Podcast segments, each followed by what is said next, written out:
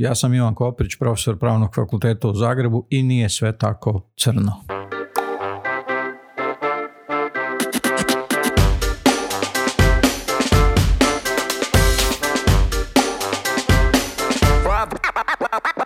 Dobro večer svima.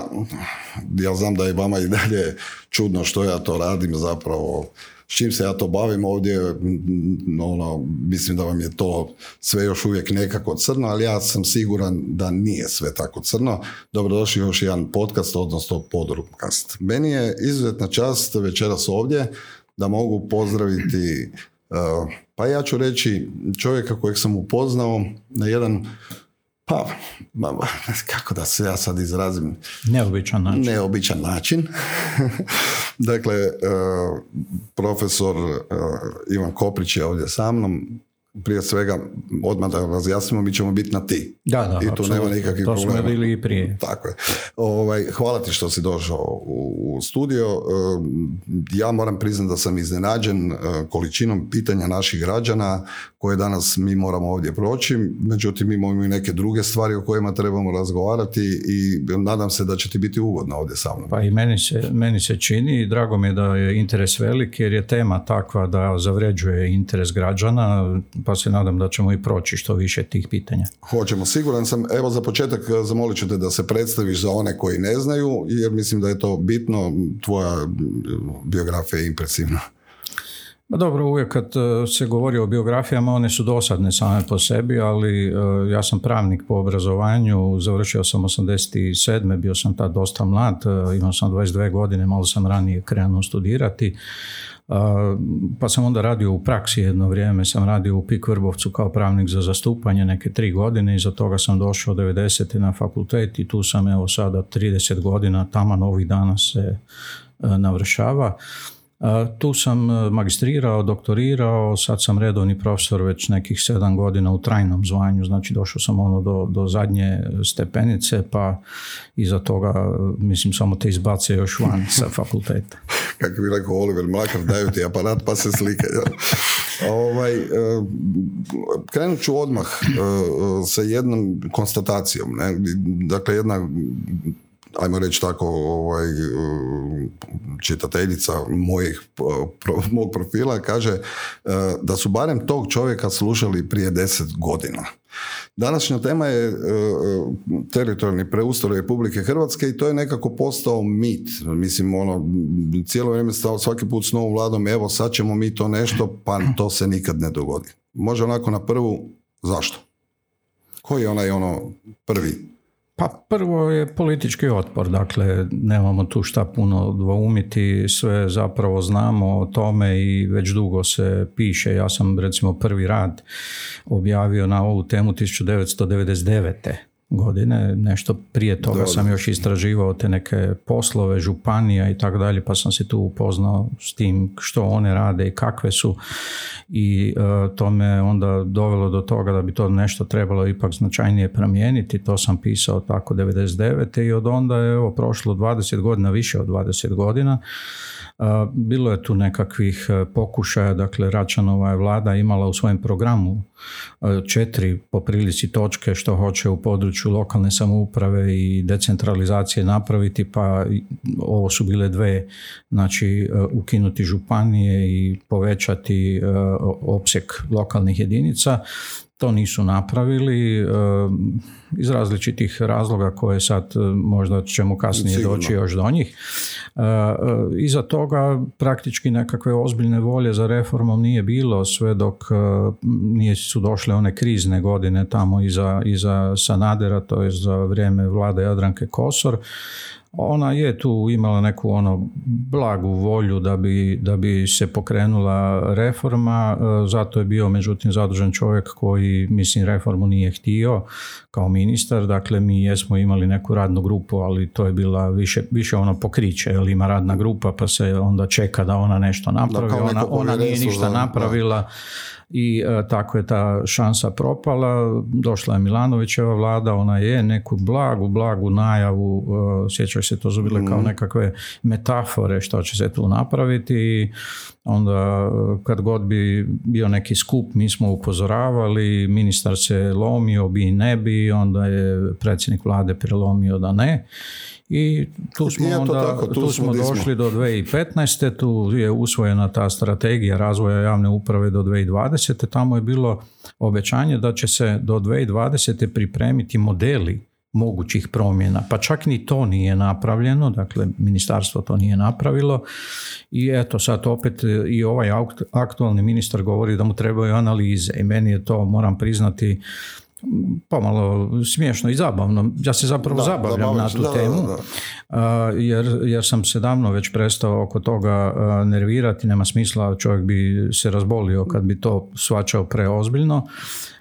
Ja nisam političar, to nije neka moja dužnost da se bavim takvim promjenama. Kad god su me pitali, svima sam pomagao, svim političkim strankama, svim akterima, kogod je nešto htio o tome e, saznati. Pa evo i mi smo se upoznali na onom jednom e, predavanju u Saksu gdje, gdje sam isto pokušao malo popularizirati tu temu. Vrlo uspješno. Da. Vrlo uspješno. I to radim stalno, jel? manje više kad god je neka prilika, ja to mislim radim. To je taj dio moje odgovornosti mi kao znanstvenici imamo neku društvenu odgovornost, ne malu.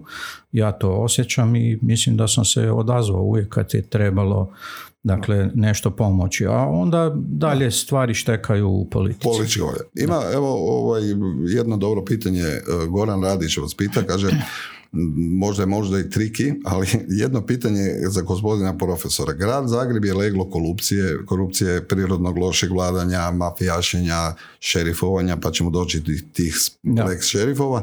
Je li vrijeme za njegovo ukidanje ili situaciju trebamo popravljati? Ma, e, gledaj, ja, sam u sklopu tih e, svojih prijedloga, ali ja sam na osnovu istraživanja došao do ovih prijedloga. Dakle, oni nisu isisani iz maloga prsta i nije moja nekakva želja da budem guru i prodajem se po medijima, nego e, bila je neka potreba. Ljudi su osjećali potrebu, kaže pa daj nakon svih tih istraživanja daj neki prijedlog. Pa utoliko sam i za grad Zagreb davao neke prijedloge i da pa će možda ljudi ne znaju objavljeno je, ali kad e, teško je doći do svih tih materijala koji su objavljeni, objavljen je jedan e, prijedlog e, reforme upravljanja u gradu Zagrebu, odnosno to čak i je i malo šire obuhvaća i teritorijalna pitanja, pitanje razgraničenja Zagreba, gdje je zapravo taj Zagreb, da li su Sesvete Zagreb, one su bile općine, općina još u doba socijalizma, e, imaju preko 70.000 stanovnika i mogle bi mirne duše biti zasebni grad, one i jesu kad dođeš tamo pa vidiš da to ipak je jedan e, drugi dio iz nekih razloga koji su opet povezani s politikom, to e, nije nekakva tema koja je na dnevnom redu, ali recimo i to smo mi predlagali, pitanje Brezovice s druge strane, to je otprilike dijagonalno od Sesveta, to je manje više polu neki mješoviti, nije znači, baš ruralni ipak nešto radi, ali onda Apsolutno, i mi smo tu predložili formiranje te metropolitanske federacije. Dakle, to nije ona metropola u smislu kako se to kod nas uobičajilo uzdizati grad Zagreb naspram svih drugih dijelova Hrvatske, nego je to jednostavno jedna tehnika upravljanja koja bi trebala dovesti do toga da prostor kojim se upravlja na taj način bude ipak malo širi, dakle širi od ovoga što je sada grad Zagreb, ali da se tu sačuva autonomija svih tih satelitskih manjih gradova koji jesu Mislim, to znamo iz svakodnevnog života. Uostalom, ja sam iz jednoga od njih, tamo iz Vrbovca, prema tome mi svi putujemo do Zagreba, školujemo se, idemo u bolnice u Zagreb i tako dalje, to svi znaju. Dakle, treba sačuvati autonomiju tih e, e, gradova, tih jedinica uokolo, ali omogućiti da e, ta cijela urbana jedna aglomeracija funkcionira kao opet jedna cjelina. Unutar toga Zagreb mora imati ja mislim nešto uže granice, dakle to su one prirodne granice, rekao bih, grada Zagreba i čak unutar toga onda je pitanje da li treba tri razine upravljanja, Ja mislim da ne treba i mi kad, se, kad su se uvodili mjesni odbori smo bili, e, zvao nas je tada Bandić na neki takozvani stručni skup, bili smo tak protiv toga. Mislim da su dvije razine dovoljne, znači ona centralna gradska razina plus e, razina mjest, ovih e, gradskih četvrti, a pitanje mjesnih odbora to je to pitanje participacije građana, za to ti ne trebaju ovakvi mjesni odbori kako sad funkcioniraju. Tako da ja bih rekao da tu ima dosta posla i u gradu Zagrebu, bez obzira što E, treba reći da građani grada Zagreba imaju e, ipak najširi krug javnih usluga u usporedbi s drugima. Onda ako, ako kritiziramo grad Zagreb, onda bismo morali vidjeti da izvan Zagreba je stanje još puno lošije. Je, osjećamo samo još kratko kod grada Zagreba. Po tebi tko je kriv za nedonošenje zakona e, nakon potresa u gradu Zagrebu? Ha, negdje, negdje, negdje u politici moglo se to pripremiti, to nisu nepoznate stvari i to nisu stvari e, za koje se ne bi znale alternative. Dakle, tu ima par vjerojatno mogućnosti. Trebalo je pitati e, neke naše stručnjake. Ono, ja osobno mislim, nisam baš e, građevinar za Boga milog, ali mhm. imam neku predođbu. Mi imamo zgrade u centru grada koje su sada oštećene. Znam cijeli niz mojih kolegica i kolega koji imaju stanove oštećene tu u Zagrebu. Ono što mislim da bi trebalo napraviti je e, zapravo ojačati sve zgrade i pripremiti se za neki sljedeći potres. On će jednom doći. Da li će pa biti i danas, za, i danas smo se da, da li će biti za 50 godina ili za 150 ne znamo, ali svakako za to se treba pripremiti. I za ovo sad se je trebalo pripremiti, a ne raditi fasade i ne znam kakve, kakve, je bilo nekako, kozmetičke da, promjene. Kad pogledamo struku, još ćemo samo kratko o gupu. E, struka je sve pripremila, sve napravila, onda to dođe negdje na skupštinu, onda se tu krene jedna politička trgovina, nažalost, i onda očito e, struka opet se niko ne pita struku dok oni nešto s flomasterima, kao što ja sad ovdje crtam, jel? A svaka struka ima neku svoju logiku, zalaže se za određene stvari koje su, uh, rekao bih, obranjive, pa i prostorno-planska struka, struka koja je i dovoljno, ja mislim, razvijena kod nas i uvažena, ali onda E, to bi ipak trebalo značiti barem neki dijalog sa predstavnicima te struke. Ja znam da formalno ono u gradskoj skupštini se može kroz amandmane neke stvari napraviti, ali ne bi to trebala biti trgovina ovog tipa. Trebalo bi ipak to napraviti na jedan civilizirani način. E, ovako, e, pita Zoran Berić, kaže možda da umjesto izmišljanja novih modela jednostavno se analizira i uvede ustroj iz početka, iz početka 90-ih kada je Hrvatska bila podijeljena na 102 općine i desetak zajednica općina. Međutim, e, ako se ja ne varam, taj model do 90-ih je čak uveden tamo negdje još krajem 19. stoljeća, je li tako? Ja sam pravo? Ne, nije, nije toliko dugo. E, te općine koje su bile na kraju, to je bilo nekakvih stotinjak, jel već 91. prestale su funkcionirati općine u gradu Zagrebu, počeo je grad Zagreb kao jedinstvena cjelina funkcionirati, znači to je bilo stotinjak općina. Zajednice općina, realno gledajući, nisu nikad funkcionirale, one su bile uvedene 70. godina, e, međutim bio dosta veliki otpor prema njima, tako da one nikad nisu profunkcionirale kao neke stvarno funkcionirajuće jedinice. To je bilo jako, jako loše. Te općine su bile tada kritizirane i to s pravom i ja nisam sasvim siguran da je to model kojeg bi ja sada predložio. On možda je proizvodio nešto malo manje loših učinaka nego ovaj koji imamo sada, ali opet e, ključni su mu bili problemi ta e, zatvorenost općina. Tada su općine bile zbog one koncepcije komunalne takozvane kontrolirale i teritorijalnu obranu i policiju i sudstvo i tako dalje. Dakle, to je bilo apsolutno pretjerano. S tim se već negdje tamo 89. E, počelo raščišćavati malo MUP je, odnosno tada se to zvalo nešto malo drugačije, ali u biti unutarnji poslovi su se centralizirali i trebalo je ići tim putem centralizirati ono što bi trebalo biti na republičkoj razini, ovo ostalo prepustiti lokalnim jedinicama, naravno pravosuđe odvojiti, to nema veze sa politikom, onaj sustav sustav je bio na sasvim nekim drugim osnovama, pa zato ta jedna rigidnost u kontroli pravosuđa. I ono što je tad postojalo je ipak jedna, jedno favoriziranje tih centralnih mjesta, dakle mjesta koja su bila u centrima po kojima su se te općine izvale, recimo Čakovec, današnje cijelo Međimurje je bila jedna općina. Čakovec i onda se tamo zapravo razvijao Čakovec, a sva ostala mjesta su bila ipak u nešto lošoj poziciji to je u neku ruku dovelo, dakle to pretjerano guranje u jednom smjeru je po onoj logici klatna dovelo do toga da klatno ode u drugi smjer, da se formira tako veliki broj nepotrebnih tih malih općina zato što su ljudi mislili sad ćemo mi napokon nešto napraviti sa tim našim malim sredinama. I onda šta, tamo su napravili nogostup i uredili općinsku zgradu, ogradu oko groblja i, i šta sad, mislim, dalje, dalje više nisu mogli jer nema novaca. Meni je simpatično zapravo gledati ovih dana kako se političke stranke e, natječu u tome kako će provesti tu ovaj famoznu reformu, odnosno teritorijalni preustroj. I onda je, mi je zanimljivo da svi koriste brojke od 110 do 130. A to sam skonto da je zapravo, valjda su gledali neke tvoje nastupe pa su rekli, ovi vele 111, mi ćemo 123, ovo, to mi nekako izgleda ono, ajmo malo nabacivati, a e, istina je da se ta, da je to jedna vrlo ozbiljna reforma koja sigurno mora imati neke svoje milestoneove, mora biti usaglašena sa puno drugih. Ovaj, onako na prvu, da li misliš e, da su te, da li, meni to izgleda kao da neki dizajner sjeo pa onda si on malo crta kartu Hrvatske, kak si on to zamislio?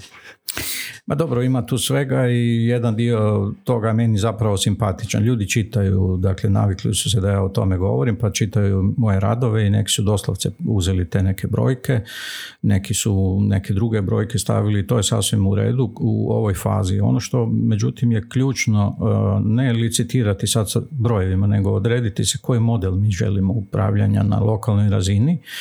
Ako želimo raskinuti sa ovim modelom, ovaj model je centralistički, dakle 85% svega je centralizirano u rukama vlade, Znači, ja mislim da to treba decentralizirati i to ozbiljno. I drugo, ovaj model je monocentričan. Mi imamo to usmjerenje na Zagreb. Zagreb je mm. toliko u svemu specifičan da je ljudima čak koji žive u Zagrebu i čak kad im ja govorim ono privatno sjedimo uz kavu i onda im je jako teško zamisliti kako izgleda ta lokalna samouprava izvan Zagreba, jer oni sve gledaju kroz prizmu, kroz prizmu Zagreba. grada Zagreba. A Dakle, u neku ruku Zagreb je favoriziran u tom e, modelu, a tu je, ja mislim, velika, velika greška i veliki problem tog modela. Ja mislim da, problem, da model treba biti policentričan. Dakle, mi kad pogledaš na karti pa vidiš da postoje Rijeka, Split, Osijek, Pula, Zadar, Slavonski Brod, Varaždin i tako dalje. Dakle, to jesu naši ozbiljniji gradovi, gradovi koji mogu povući u razvoju i koji moraju biti temelj za upravljanje nekim službama.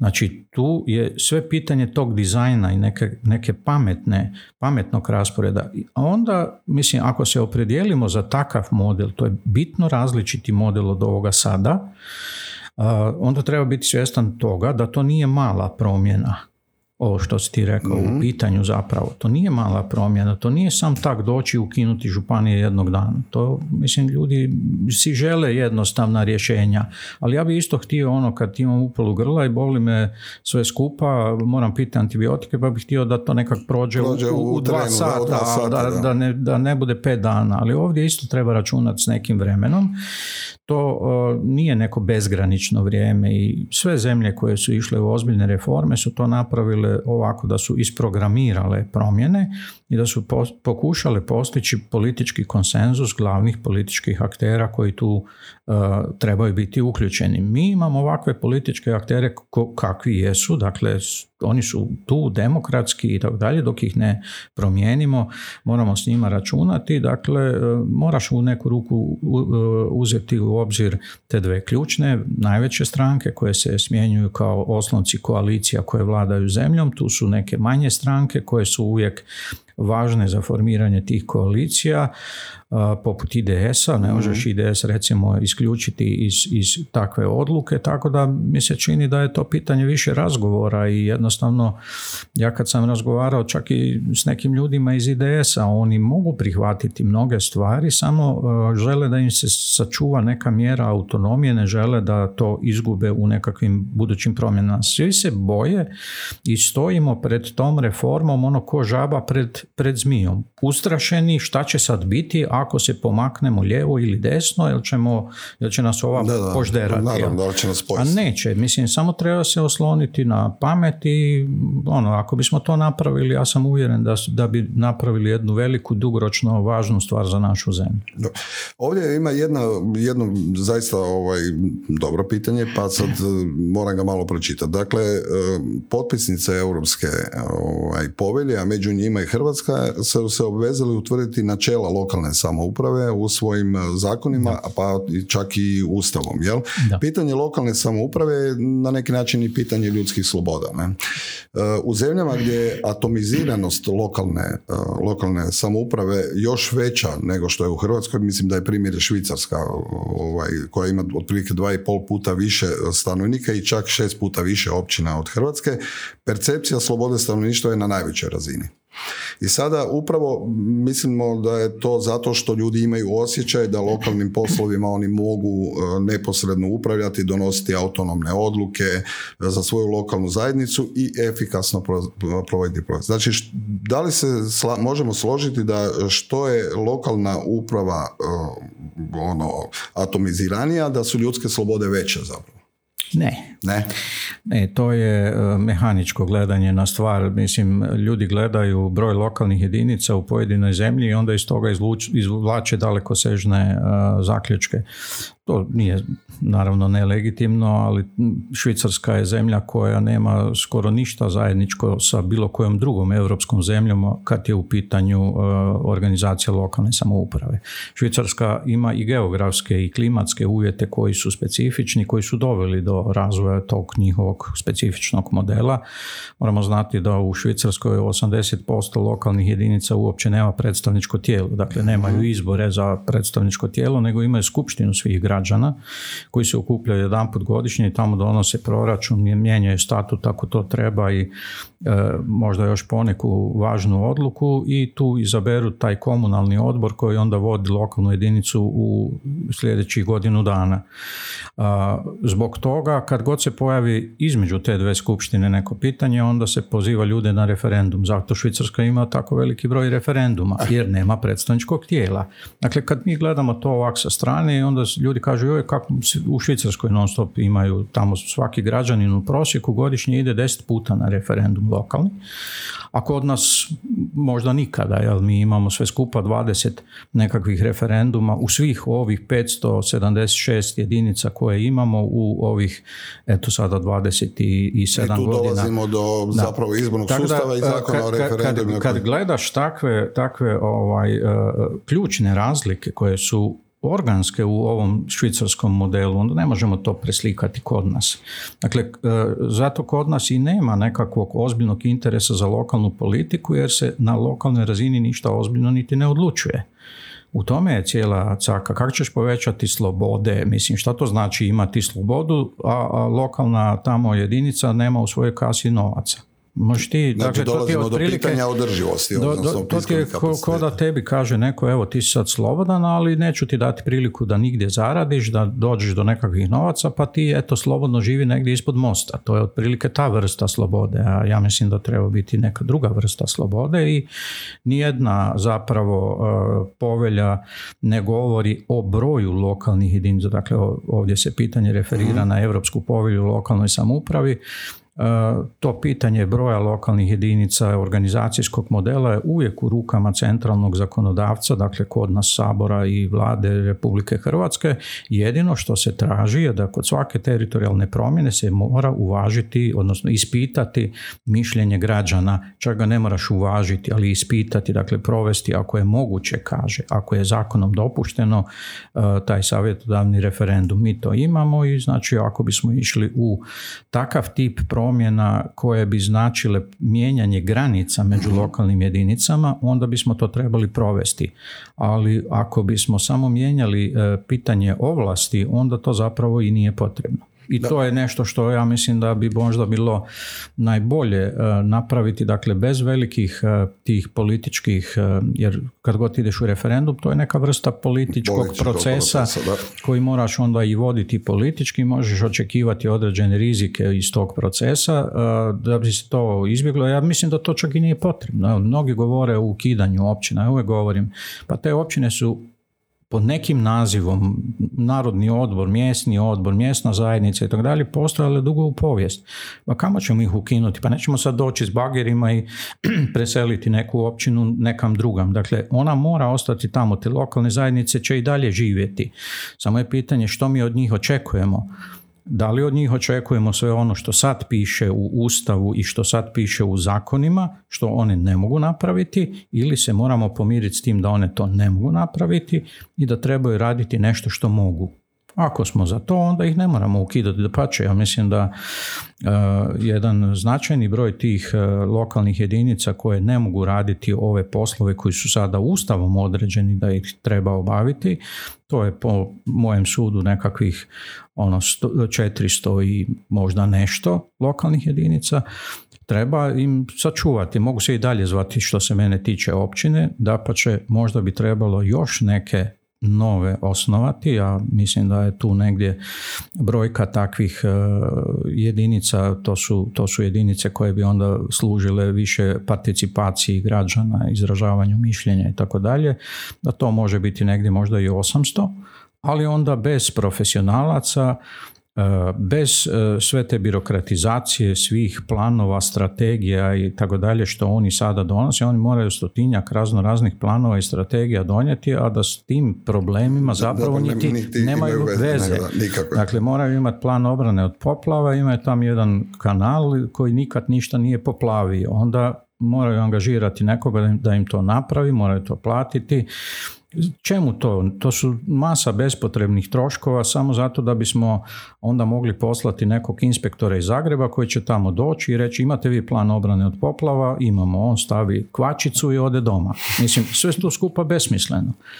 Dakle, ja mislim da se moramo prilagoditi onome što imamo na terenu i to nije nepoznato, to svi ljudi znaju. U ostalom sad smo vidjeli kad, su, kad je bila ova korona kriza, kako su, na jedan put su svi ljudi shvatili kako su njihove općine premale i kako u toj općini nemaš ni benzinsku pumpu i nemaš e, niti trgovinu gdje, ćeš kupiti kruh pa trebaš propusnicu da bi išao na svoje polje koje, koje ti je na području susjedne općine i takve glupe stvari. Dakle, mislim, čemu inzistirati na gluposti? Ja ne vidim razloga. Nama je zapravo ova kriza, ovaj, ova korona dobro došla, malo da se prodrmamo, ali meni se čini da se mi vraćamo u ovu regularnu priču, da ne sad spominjemo opet Ustaše, Partizane i ostale, a umjesto da se bavimo ovim bitnim stvarima, ja se naime jako zalažem za ono potpuni angažman građana do ono najnižem levelu da stalno propituju, da stalno kritički razmišljaju.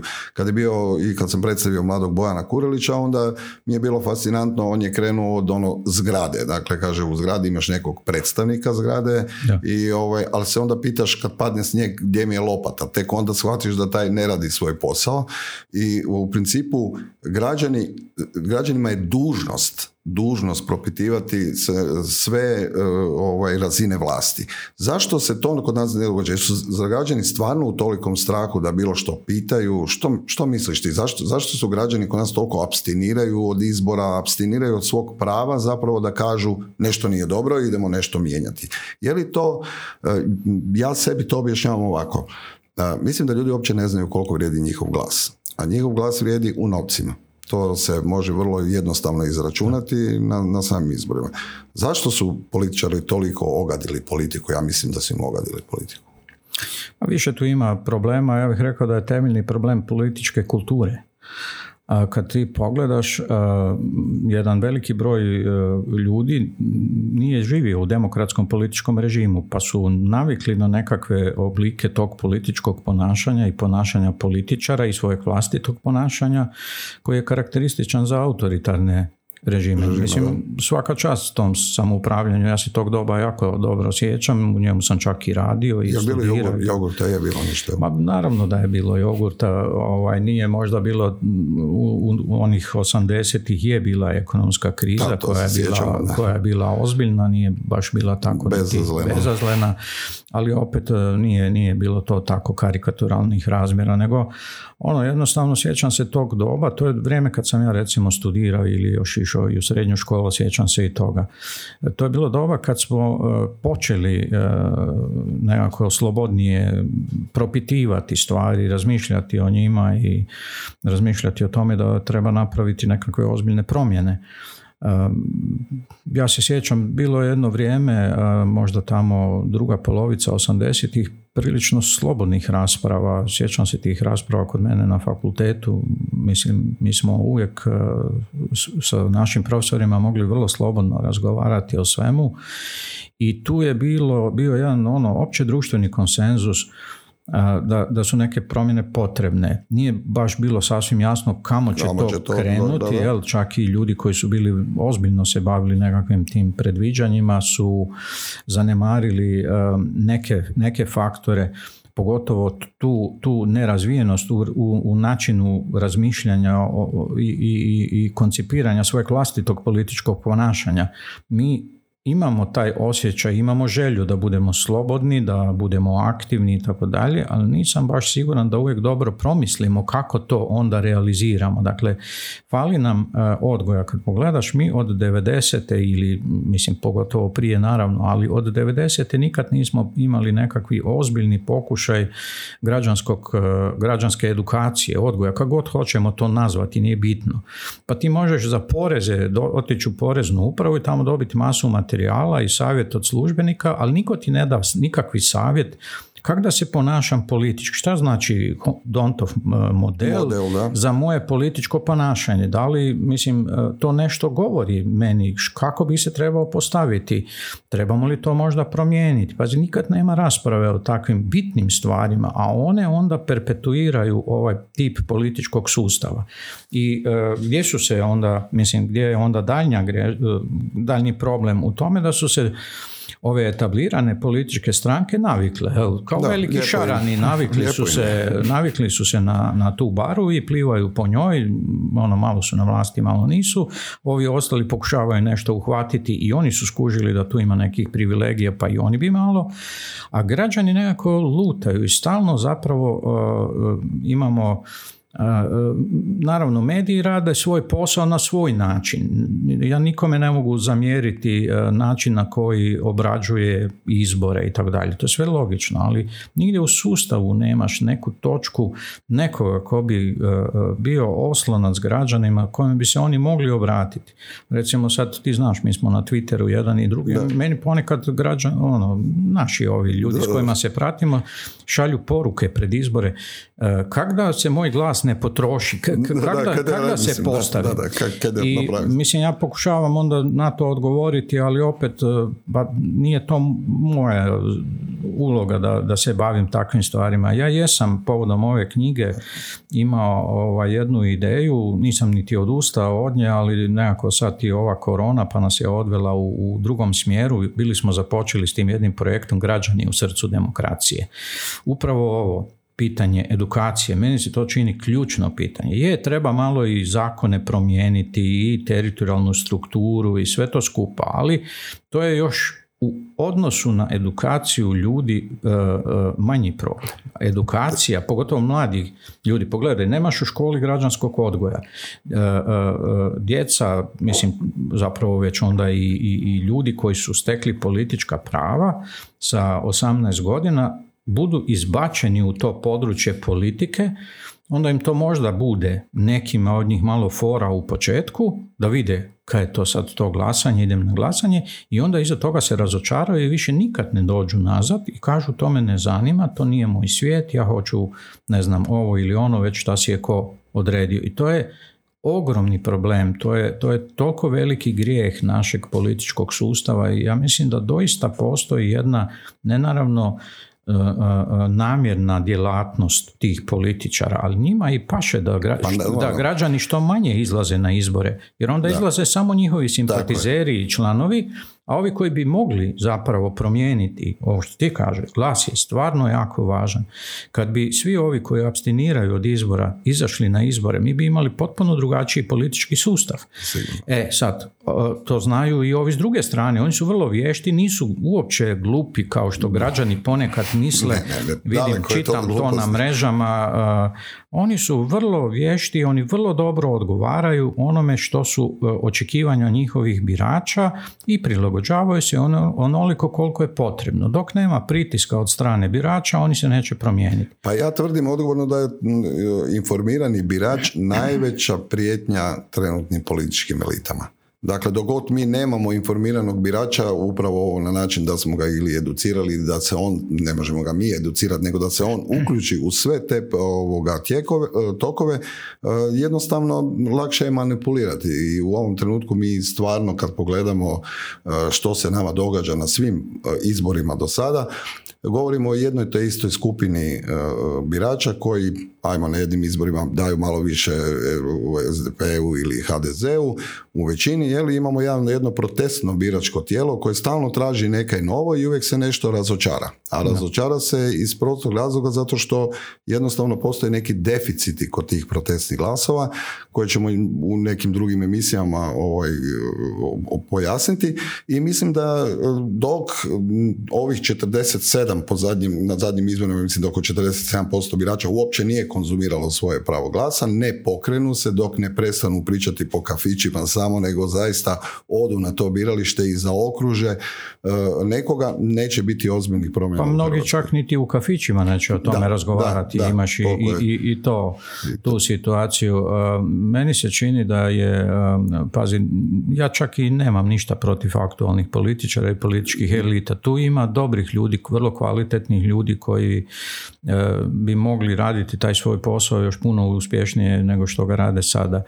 Mislim, ono što, što, čemu zapravo služi politički sustav? On služi tome da interese nas građana reprezentira u tamo gdje se donose zakoni. Ako to razumijemo, onda moramo znati da mora biti različitih opcija e, koje nas reprezentiraju. Mi nismo isti, mi smo vrlo različiti, imamo vrlo različite interese. Pa ne može biti interes Ivice Todorića i tvoj ili moj isti. Znači, moramo imati različite predstavnike. E sad, da se tu ne bi dogodilo prevelika ta fragmentacija u političkom sustavu, da tu ne bi bilo jako puno stranaka, jel sad se prijavilo nekakvih 190, 190 lista i tako dalje. Zamisli, pa to ne bi moglo funkcionirati, pobili bi se međusobno. Znači, uvijek se izmišljaju ti neki mehanizmi kako onda doći do toga da uh, formiraš neku stabilnu vladu tome služi ovaj model Dontov. Inače postoji ono desetak metoda preračunavanja glasova u mandate. Ovo je samo jedan od tih, taj Viktor Don koji je to osmislio, bio matematičar. Ono. I dakle, on favorizira zapravo neke, neka dva pola, kako bih rekao, to će svi razumjeti, lijeve i desne.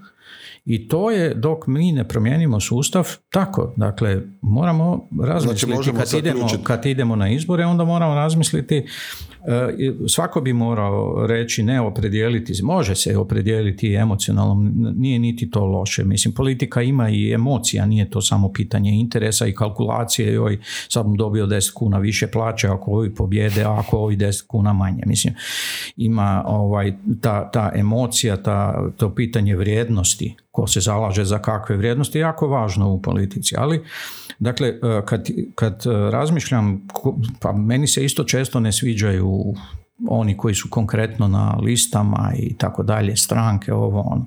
Ali razmisliš do čega ću, ću dovesti ja i ne samo ja, nego ako svi budemo razmišljali jednako, ako se opredijelimo ono čisto na prvu to su ovo što ti kažeš, ti protestni glasovi, ljudi se jako ono emocionalno i onda kaže, gle, ovi mi nisu dobri, ovi mi nisu dobri, idem glasat za ove, ovi se još nisu profanirali ili ne znam već što ljudi misle.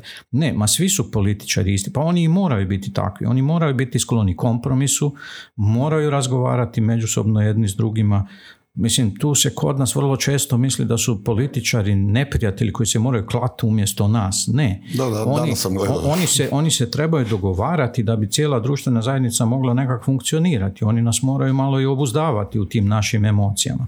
I onda, mislim, ako si ti odabereš neku političku stranku koja se sad pojavila kao 190 i kažeš, gle, ovi su mi baš simpatični na prvi pogled, imaju puno ovakvih i puno onakvih i to zaokružiš, onda moraš znati da si zapravo glas dao nekome ko će osvojiti najveći broj glasova u tvojoj izbornoj jedinici, koje možda potpuno zastupa suprotne vrijednosti od tvojih. Pa onda moraš razmisliti ko zastupa zapravo tvoje vrijednosti, ko je taj koji je tu uh, u šansi ući u sabor, onda tome dati glas. Tako da to nikad nije izbor najboljega. Pa nije to izbor ljepote za Boga miloga i, i, i, nekakve pameti, to je izbor političara, a to mi ne znamo. Tu, tu, tu jednostavno, ovaj, u biti je jednostavno, ono kad bi to čovjek mogao ovaj, objasniti u 15 minuta, svako bi, svako bi razumio. Dakle, nije tak nešto komplicirano što se ne bi moglo shvatiti. Ovaj, e, prije nego što malo napravimo break od ovih tu težih tema, pa da pitamo i neke ove druge stvari, e, slažemo se da e, neke reforme e, su ključne da se naprave, a zapravo se nikada nisu napravile. Govorimo o reformi pravosuđa kao sigurno jednoj od rak rana e, u Hrvatskoj. Reforma izbornog sustava kompletnog, mislim da se moramo pozabaviti i izborim, i zakonima o referendumu, kao što se moramo i izbornim zakonom pozabaviti. I ono što e, mnogi zapravo žele vidjeti u tim zakonima pa i u tim reformama su je transparentnost, ali transparentnost i stručnih skupina koje, koje rade na njima ja osobno mislim da tu ne bi trebalo biti nekih ono prevelikih tajni, da bi to ljudi trebali napraviti, evo kao i ti na kraju krajeva sve što radiš zapravo otvoreno daješ, pa ko želi dajte provjerite, pitajte me i pa da vidimo. Jel? No. Ma, e, postoje različiti ulazi u to pitanje promjena, jel?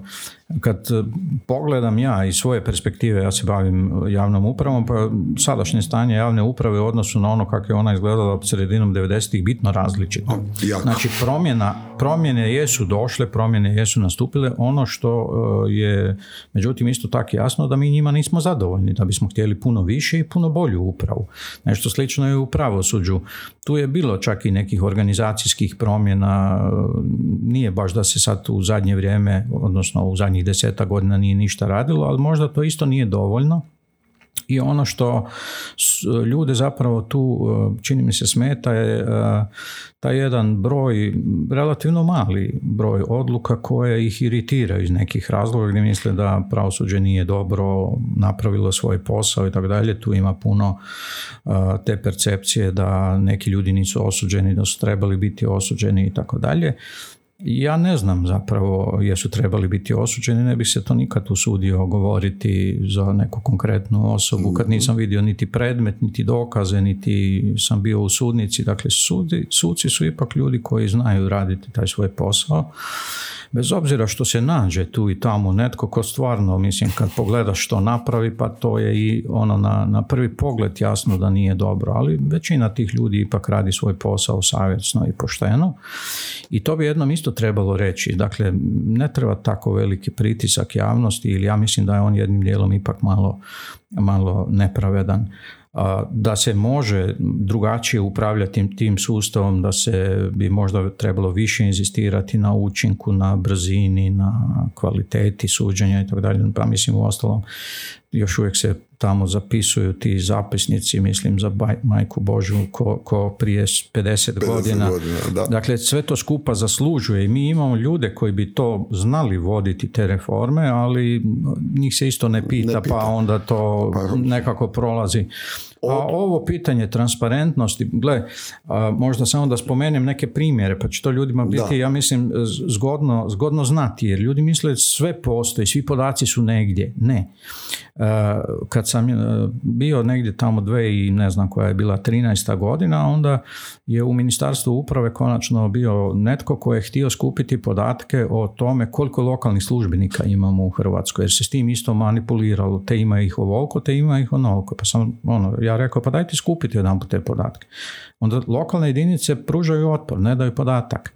I nakon dosta dugo vremena se podatak uspio dobiti. Ja sam rekao, a zašto ne možemo napraviti ovo?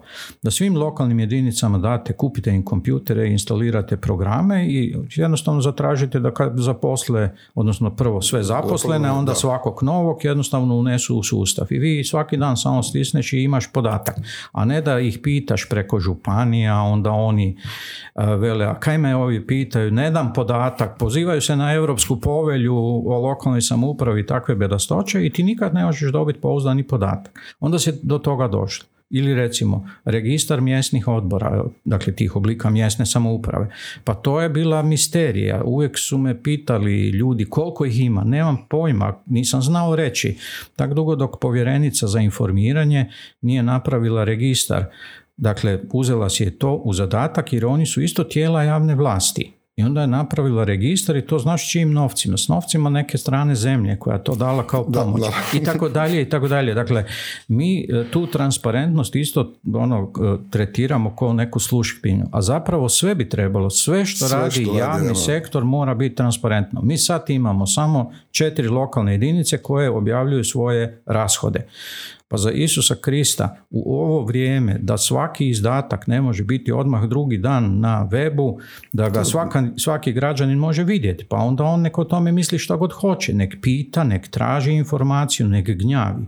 Ili ovo pitanje, vidio sam sad nedavno, mi je poslao jedan čovjek, odgovor jer je tražio informaciju temeljem zakona o pravu na pristup informacijama javnog sektora, on traži informaciju, ovi mu odgovaraju. U redu je, imate pravo, ali znate, jel bi vi nama mogli reći jel bi mi nijansu ove ili one boje trebali staviti, zafrkavaju ga, znači tijelo javne vlasti se ide e, zafrkavati sa građaninom koji ga pita nešto na što i ovaj sam odgovara službenik imate pravo.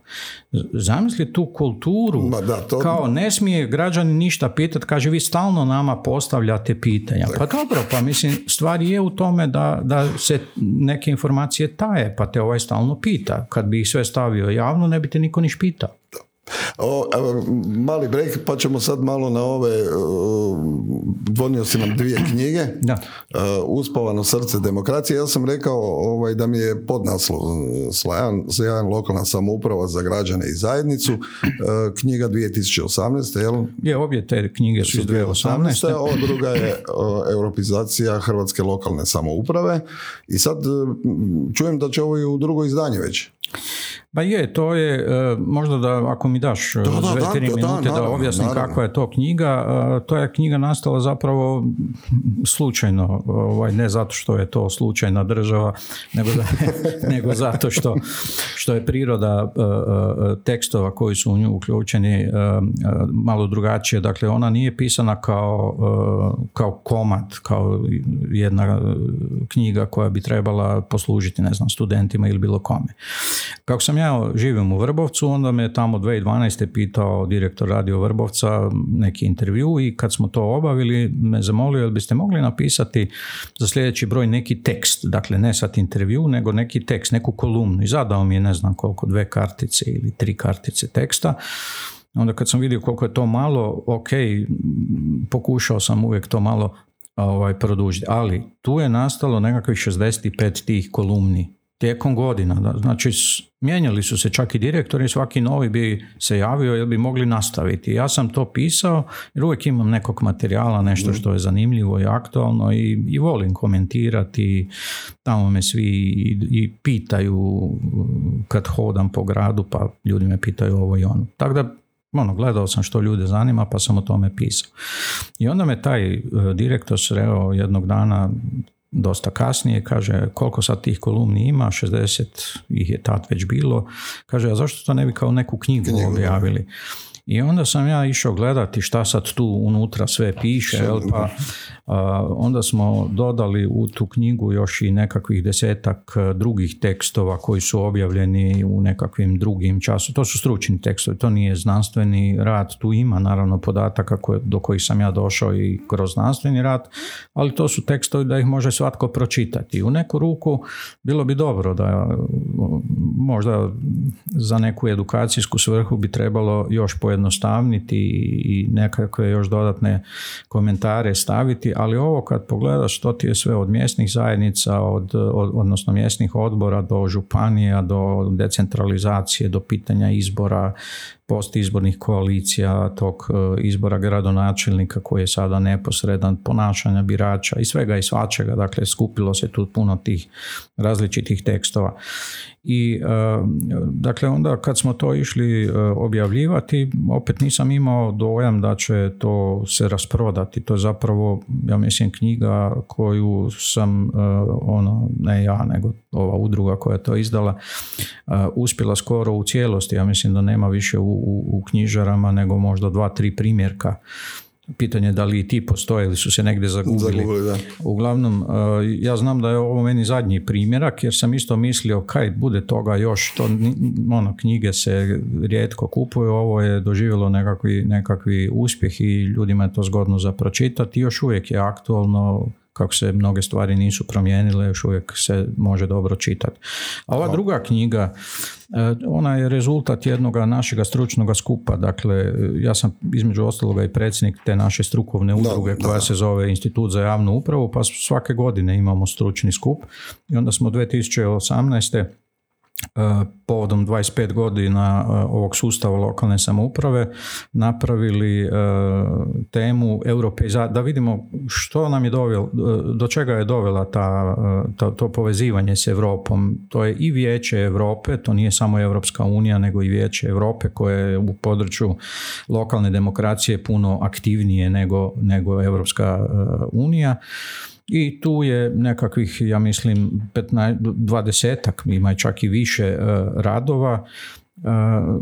Uglavnom su to kolegice i kolege ili iz e, struke ili iz znanosti koji su obradili različite aspekte. Dakle, da, da napravimo neku inventuru, do čega smo došli nakon 25 godina, to je možda nešto malo ono teža knjiga za, za čitati, ali mi ju koristimo u nastavi za studente. Ja mislim da je isto čitka, pitka je onako, nije to pretjerano, to nije opet ono čisto znanstveni rad, nego je, je nekakva inventura gdje smo bili 93. gdje smo 2018.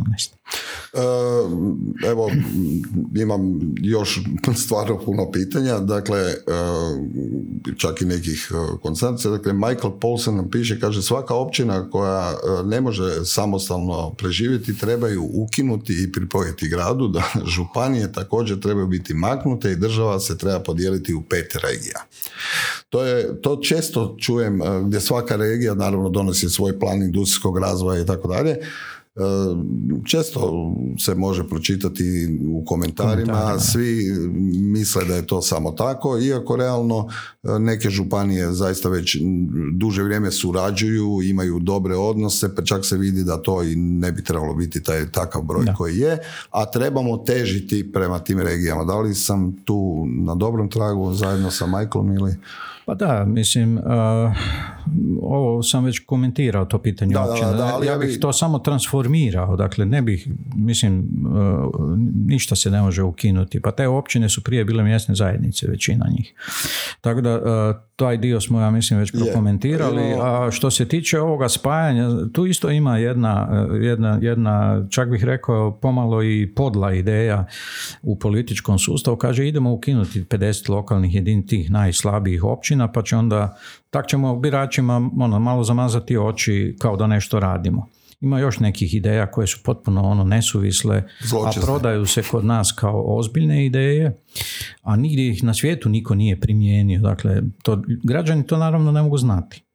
Znaš, kad dođe neki političar i smisli neku, neku foru kako će građane preveslati, kako će sad građani odmah to... Provaliti, pa neće ići čitati sad e, za, za sve zemlje svijeta kako je gdje to organizirano. Tako da, ono za što sam ja e, da se postojeće te e, urbane urbani centri, Dakle, iskoriste, mi imamo, radili smo tu studiju, to su geografiji sa podacima o ovom gravitacijskom djelovanju, dakle gdje ljudi se zapošljavaju, gdje rade. To je ključna ključni indikator, e, pa onda, dakle, tu su došli do nekakvih 120 i nekoliko tih centara, onda su isključili one koji su preblizu, jel, ne možeš ovaj, e, neke koji, koji ulaze ono u gravitacijsko polje susjednog nešto većeg grada, kao što sad imamo, recimo ti imaš općinu Bilice ili ne znam Čepin, koji su dijelovi grada, mislim, to je, to je nakaradno sve skupa, no, to smo pokušavali izbjeći i onda smo vidjeli, negdje ima centara koji su manje na nižoj razini atraktivnosti, jel, jednostavno zato što nema stanovništva. Lika, Gorski kotar, otoci i tako dalje, a ne možeš njih izostaviti iz podjele. Dakle, ne može sad biti da, ne znam, ljudi na Lastovu nemaju lokalnu samoupravu samo zato što su tak mali. Mislim, oni su i doba socijalizma kad su općine bile u prosjeku negdje oko 45-6 tisuća stanovnika, Lastovo je imalo svoju općinu. Znači, to je nešto što ne možeš izbjeći. Tako da smo i mi tu došli na kraju jel, s tom jednom trijažom do nekakvih 123 centara. I ono što je okolo njih treba zapravo povezati. To su te organske cjeline koje u stvarnosti funkcioniraju. Samo ovo sad da smo zabilježili gdje su ljudi tražili da se ukinu te propusnice. To su te cijeline. Znači tam gdje ljudi idu svaki dan.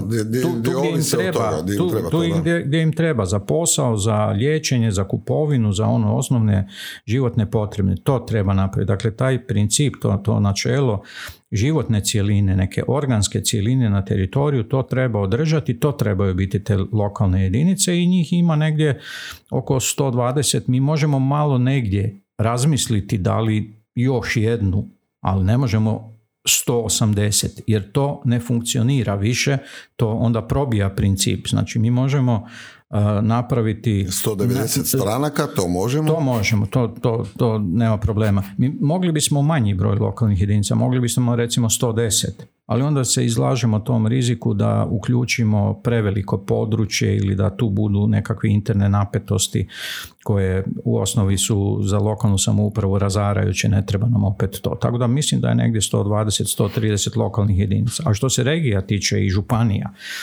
Ma mislim, te županije jesu izmišljene 90-ih, mislim, one jesu postojale nekad u povijesti, ali čuj, mislim, tad e, kad su one funkcionirale nije bilo niti auta, a kamoli e, ovog sada e, digitalnog, digitalnih platformi koje ti zapravo onda pokazuju da ti male te županije ne trebaju jer one su doista premale.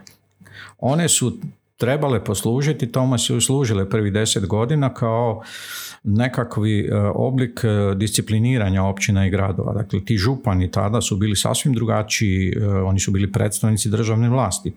Predsjednik Tužman ih je potvrđivao na prijedlog vlade, mogao ih je i odbiti, pa je to napravio u gradu Zagrebu, tako je nastala ona famozna zagrebačka kriza. Dakle, oni doista jesu i bili gubernatori to je bio jedan nedemokratski ili poludemokratski sustav koji je onda Vijeće Europe nas prisililo da promijenimo. I 2001. su onda župani drugačije dizajnirani, ali su županije ostale onako kako su bile manje više uz male neke korekcije kakve su bile i 93.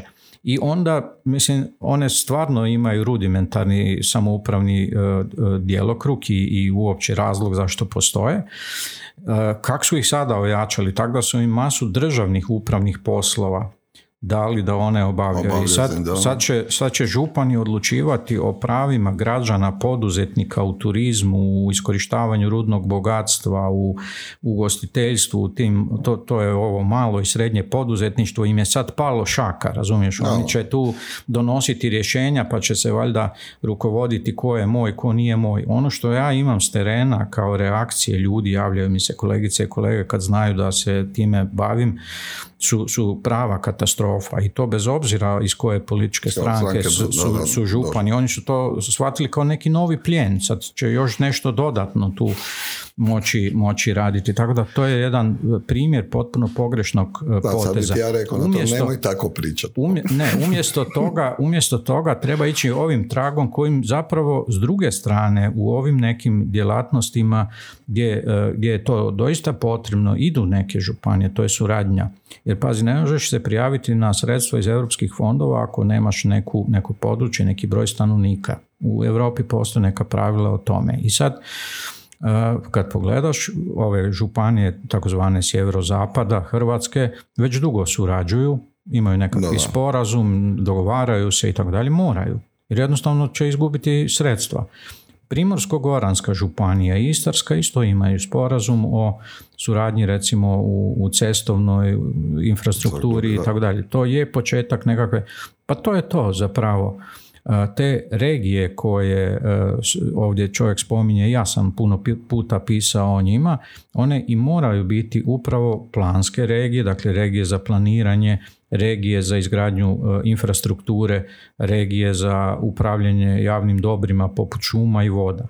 Tu mi recimo jedan kolega kaže joj nemojte to zagovarati pa to će nastati korupcija. I gle sad zanimljivo, baš, baš bude uhapšen direktor hrvatskih šuma. Znači centralizacija tu nije nešto što, što ljude sprečava da budu korumpirani ili da, da odu u kriminal. Mislim ja ne znam je taj čovjek doista to napravio, to će se tek vidjeti, ali mislim očito je da, da neke stvari šumama u Slavoniji treba upravljati Slavonija, a ne netko iz Zagreba. Pa zamisli kakva je to, kakva je to glupa situacija. Ili kad pogledaš gdje se vadi nafta u Hrvatskoj, u Zagrebu.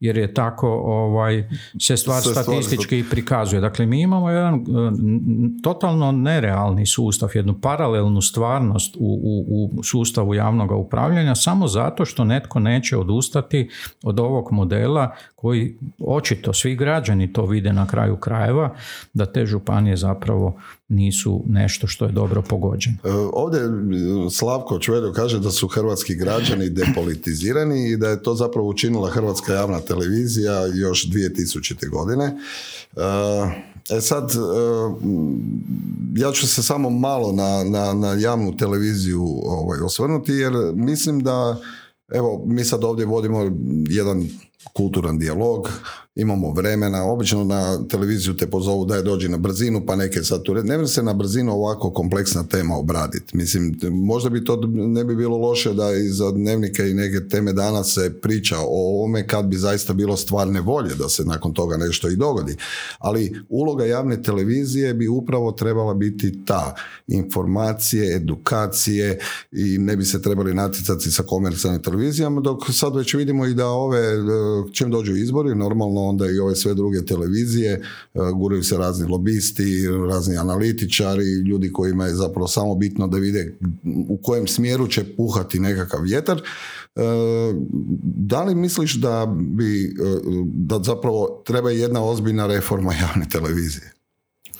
Javne televizije postoje svugdje, njihov zadatak je po prilici ovo što si ti rekao, dakle informirati javnost na jedan objektivni način, educirati javnost, e, imati cijeli niz programa koji nisu komercijalne naravi i sve javne televizije i dobivaju sredstva za to iz državnog proračuna. Dakle i naša vlada ima potpisan ugovor sa HTV-om, odnosno sa HRT-om o, o, o tom javnom programu E sad, što se iza toga zbiva, to mislim znamo, ja ti mogu reći svoj primjer, ali možda nije sasvim primjerno da sad se tu žalim kod tebe na ne, ne, tretman. Ne, mislim, nije to žalo poljka nikakva i nisi ti jedini. Na kraju, evo, e, kažem, možda otvaraju se neki drugi mediji, oni to ne, očito ide neko to vrijeme, međutim i gledatelji odustaju od e, televizije s druge strane, e, ljudi sve više gledaju on demand i ovaj naš razgovor će vjerojatno ovaj, ga gledati ljudi kasnije i mislim, da, mislim da ćemo im uspjeti još neke stvari uh, rasvijetliti recimo ako im nisu jasne jer kažem puno ljudi me nazove pa veli oj kaj ti s Koprićem ne razgovaraš o tome? Kaj ma neko ljudi ja sam s Koprićem razgovarao i pričao i mogu ga dovesti jel? tako da zaista smatram da ta uloga javne televizije je ogromna, da može puno toga promijeniti, da pače, ali nije samo novac koji dolazi iz proračuna u, u, na javnu televiziju i pitanje kako se troši, nego je generalno treba paziti na sav, sav novac koji dolazi iz uh, javnog proračuna i tu treba, tu govorimo o toj transparentnosti, s druge strane trebalo bi razgovarati o odgovornosti onih kojima taj novac dolazi, jer ako primiš neki novac i ako ga dalje dijeliš nekome, tvoja je velika odgovornost i trebali postaviti jasan sustav nagrada i kazni, jer i na, u javnim ustavama treba nagraditi ljude. Pa tako, sad ćemo doći malo na ovu administraciju, na ove beskonačne biljege. Evo, ne, sad ću ti ispričati. Dvije minute prije u, to je mislim utorak bio drugi šesti, sam ja dobio rješenje da možemo osnovati alternativu, odnosno da su nam preimenovali alternativu 101. I sad cijela priča je išla tako da sam ja to predao recimo u srijedu sa svim papirima, onda dođe pitanje, onda dođe čovjek pogleda, da, Fali, dobro, fali vam još ovo, onda ti izvadiš još jednu kuvertu, mhm, to je isto tu sve, a fali vam još ovo i ti izvadiš treću kuvertu, sve, da vidimo koliko ima biljega, pa onda ćemo još malo to poštambiljati.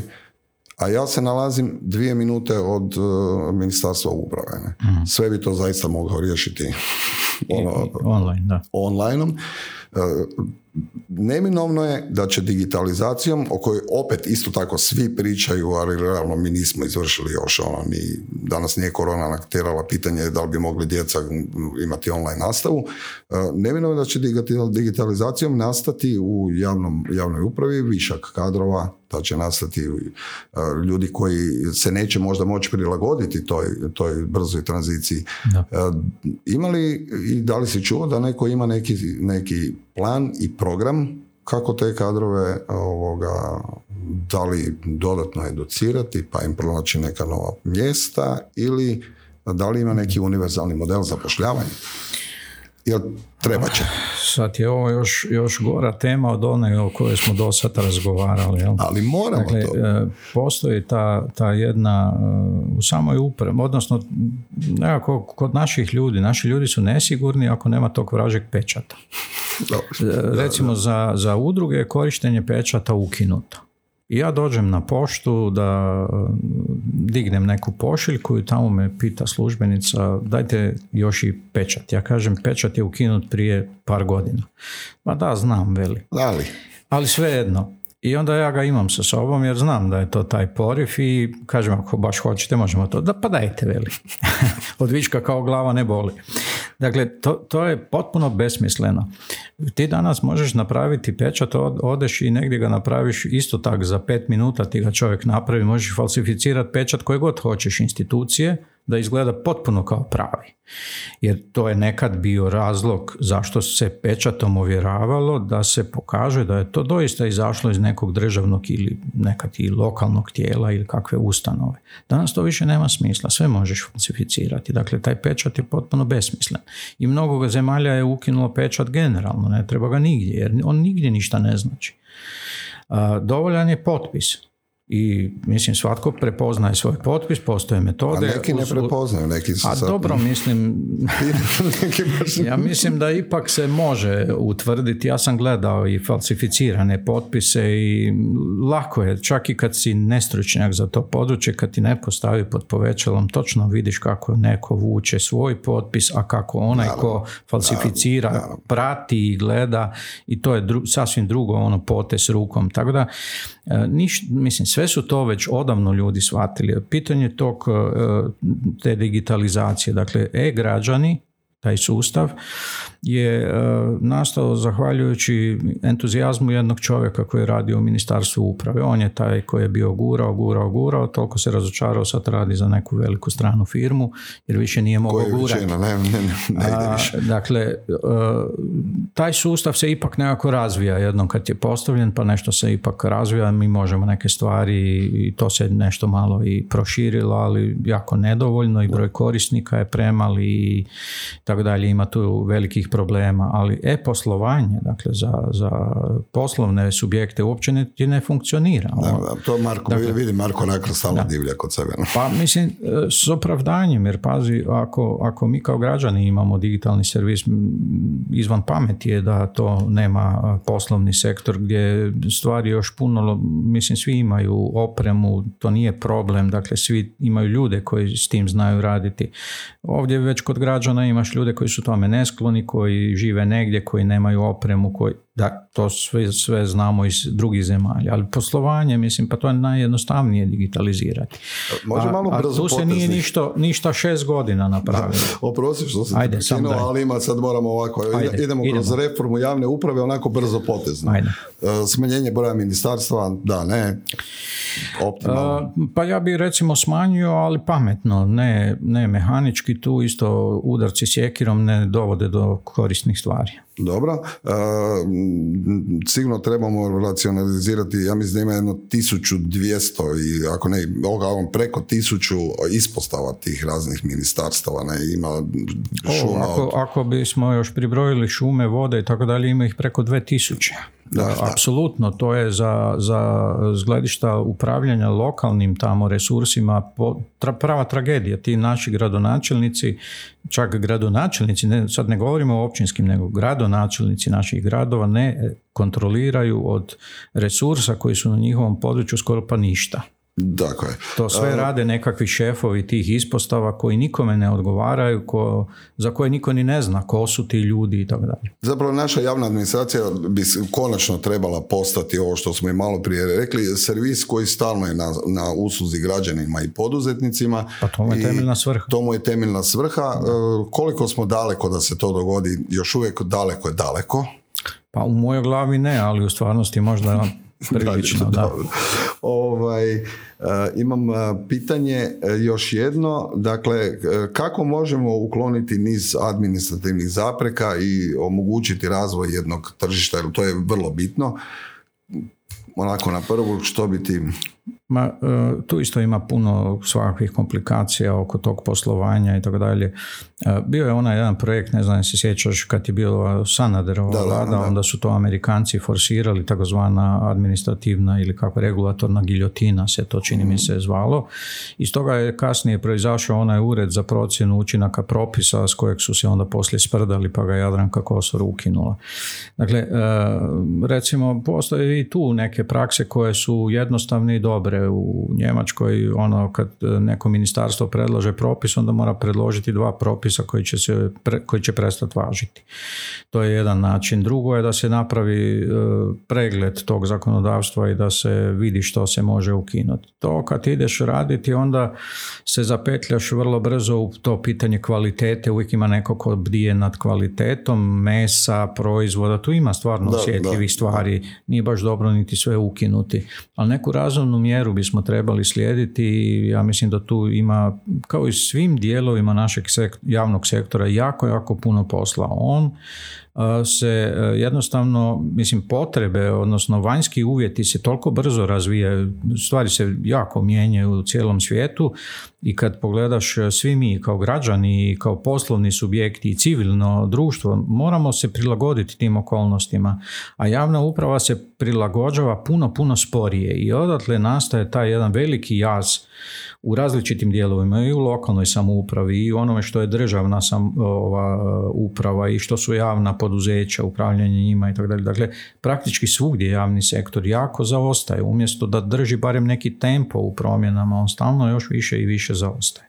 E, ja mislim da možda, mnogi ne znaju zapravo, mislim da ima više od 3000 pravnih osoba koje su u vlasništvu općina, županija. 3800. 3800. Da, e, pogledaj, e, taj, često se govori fragmentiran nam je sustav lokalne samouprave, onda ljudi kažu da pa imamo 576 općina, gradova i županija, ali to nije sve ko u onoj lošoj reklami ovaj, onda tu još imaš tih 3800 e, oblika mjesne samouprave koji svi, barem u teoriji, imaju žiro račun, imaju nekakva sredstva koja tu kolaju i ima još tih 3800 pravnih osoba, ali ima tih apsurda u javnom sektoru još puno više. Pa ti imaš, e, ne znam, Državni zavod za mirovinsko osiguranje koje je e, vlasnik Oni su vlasnik dion, društva sa ograničenom odgovornošću, ja mislim čak i dva ili Hrvatske šume još imaju šest takvih e, društava sa ograničenom odgovornošću u svojem vlasništvu.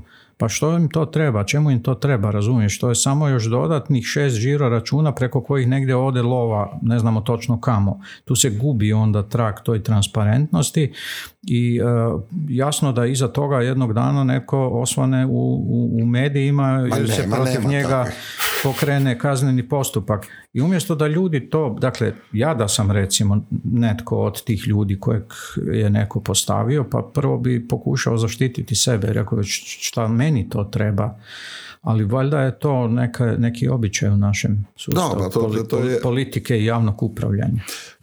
Evo, zaista složili smo se da treba sustavno educirati i građane i birače i treba zahtijevati da, da oni e, iskazuju taj neki lokalni bunt na lokalnom nivou, da prate, da pitaju što se radi i zašto zašto je baš neko odlučio 704. put nasuti recimo sitni pjesak pa ga odnese, znaš, ono val u more. E,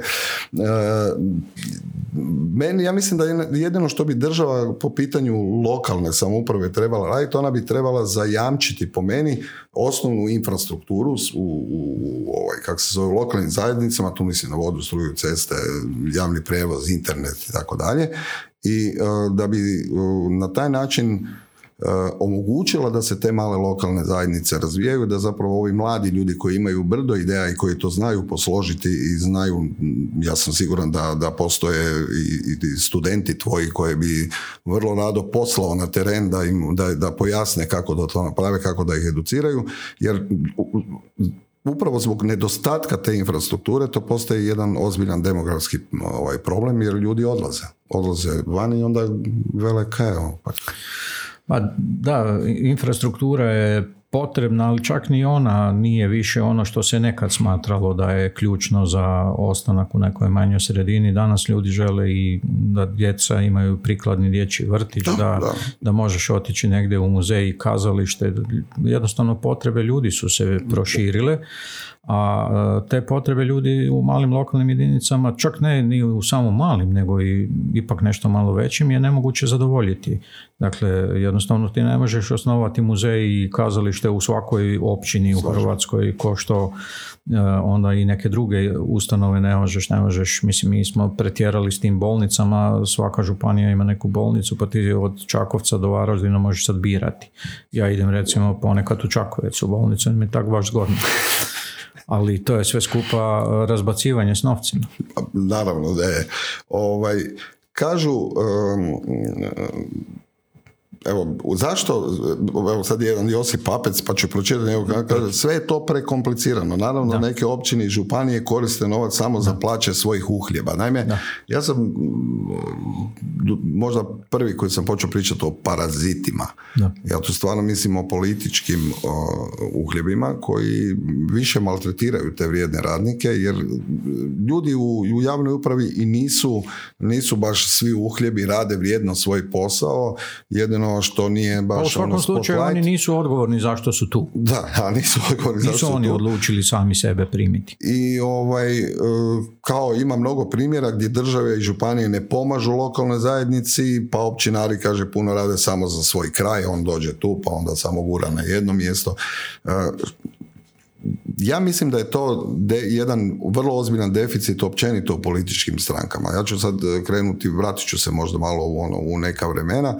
E, postojao je neki savez e, komunista, pa je onda bio savez komunista Hrvatske i tamo je mora se reći, bila je neka škola u Kumrovcu, ali ona je imala zadatak. Ona je imala zadatak naučiti kako treba ovaj, održati tekovine revolucije, kako treba brinuti o socijalizmu i ti kadrovi su nešto naučili.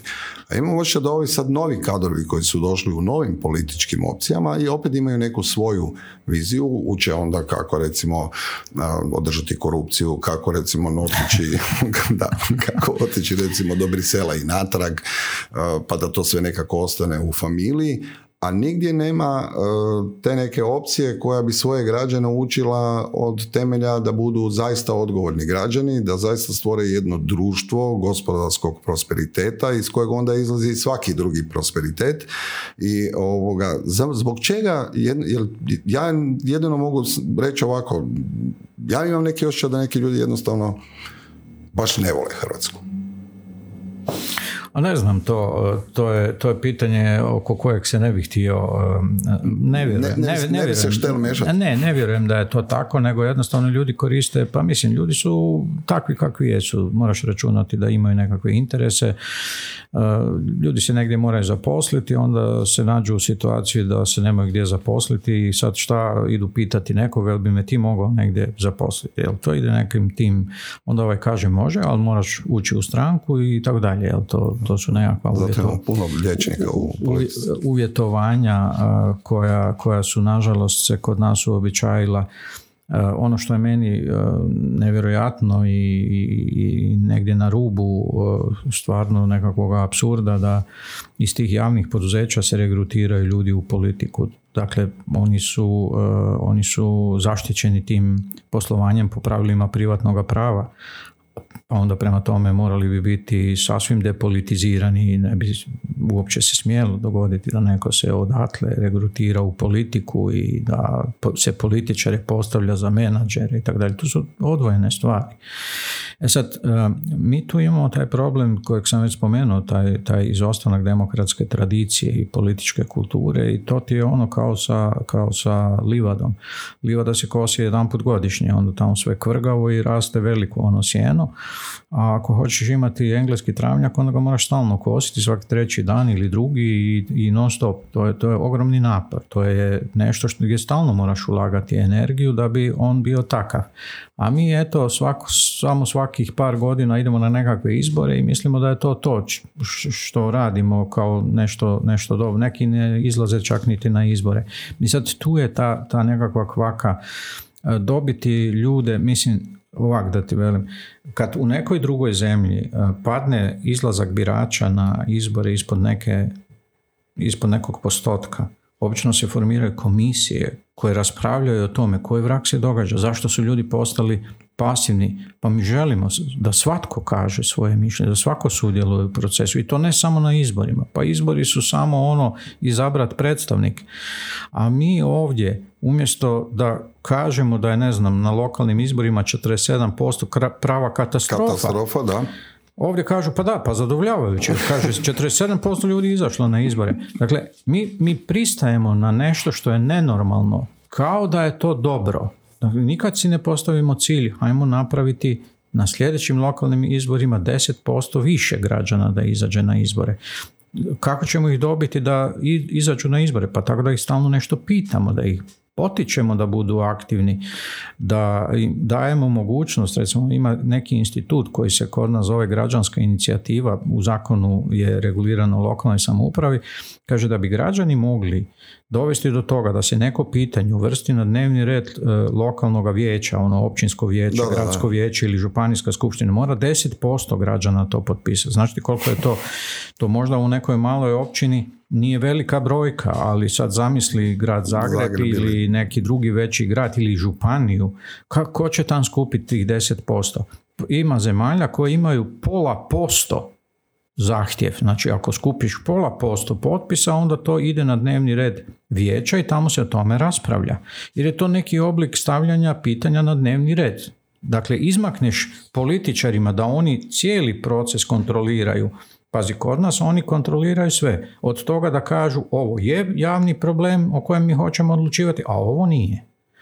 I mi kao građani smo zapravo tu dovedeni u situaciju da ne možemo utjecati Ni na, na ta, to je ključno, to je ta agenda setting, ne, stavljanje pitanja na dnevni red. To bi moralo se recimo promijeniti. Tu je recimo naš zakon loš u tom, u tom dijelu. I tak da napravimo nekoliko ovaj, malih poteza, da ne govorim da se zakon o političkim strankama treba promijeniti, jer u političkim strankama nema unutarnje demokracije. Tamo postoje samo bratoubilački ratovi. Ono kažu, najgori ti je ovaj neprijatelj, tvoj stranački prijatelj. Jel? On će te prvi uh, izbaciti i napraviti ti nešto u tom političkom miljeu puno prije nego politički protivnici iz druge političke stranke. Dakle, to su dve, ja mislim, teme koje zavređuju veliku, pa ono, neko bi trebao to pomaknuti. Dakle, nije sve uvijek u tim velikim promjenama modela, bez obzira što naša tema danas je bila ta o promjenama teritorijalnog modela, ali neki oblici političkog ponašanja bi se mogli promijeniti i sa ovak nekim, samo treba znati gdje to trebaš, to je jedna odredba, pazi, u zakonu o lokalnoj samoupravi to je jedna odredba koja često ljudima izmakne pažnje, čitaju što je o referendumu, o ovlastima načelnika i tako dalje, ovo im izmakne pažnje, a to je zapravo jedan od ključnih instituta da natiraš političare da počnu i o tome raspravljati, jer oni ne moraju usvojiti ono što su građani predložili, ali ja znam slučajeve gdje su neki građani došli do toga i onda su političari rekli, gle, ako 10% građana to podržava, meni je tih 10% važno. važno I to mogu iskoristiti onda u, u kasnije u političkoj nekoj kampanji i pristane. I to je put da onda se građane okuraži. Ako ih stalno ono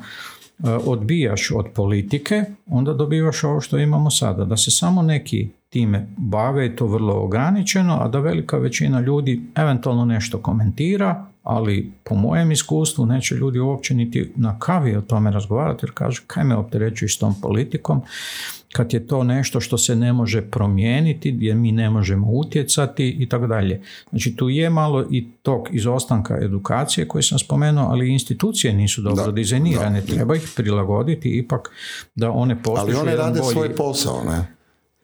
Institucije rade ne, Ne, ne u tom smislu, uh, tu, tu se razlikuje moj pojam institucije od Bandićevoga ili od tak uh, ljudi koji koriste taj, tu floskulu, jedanput se toga neko osjetio i mislio da je jako pametan, zapravo to krajnja bedastoća.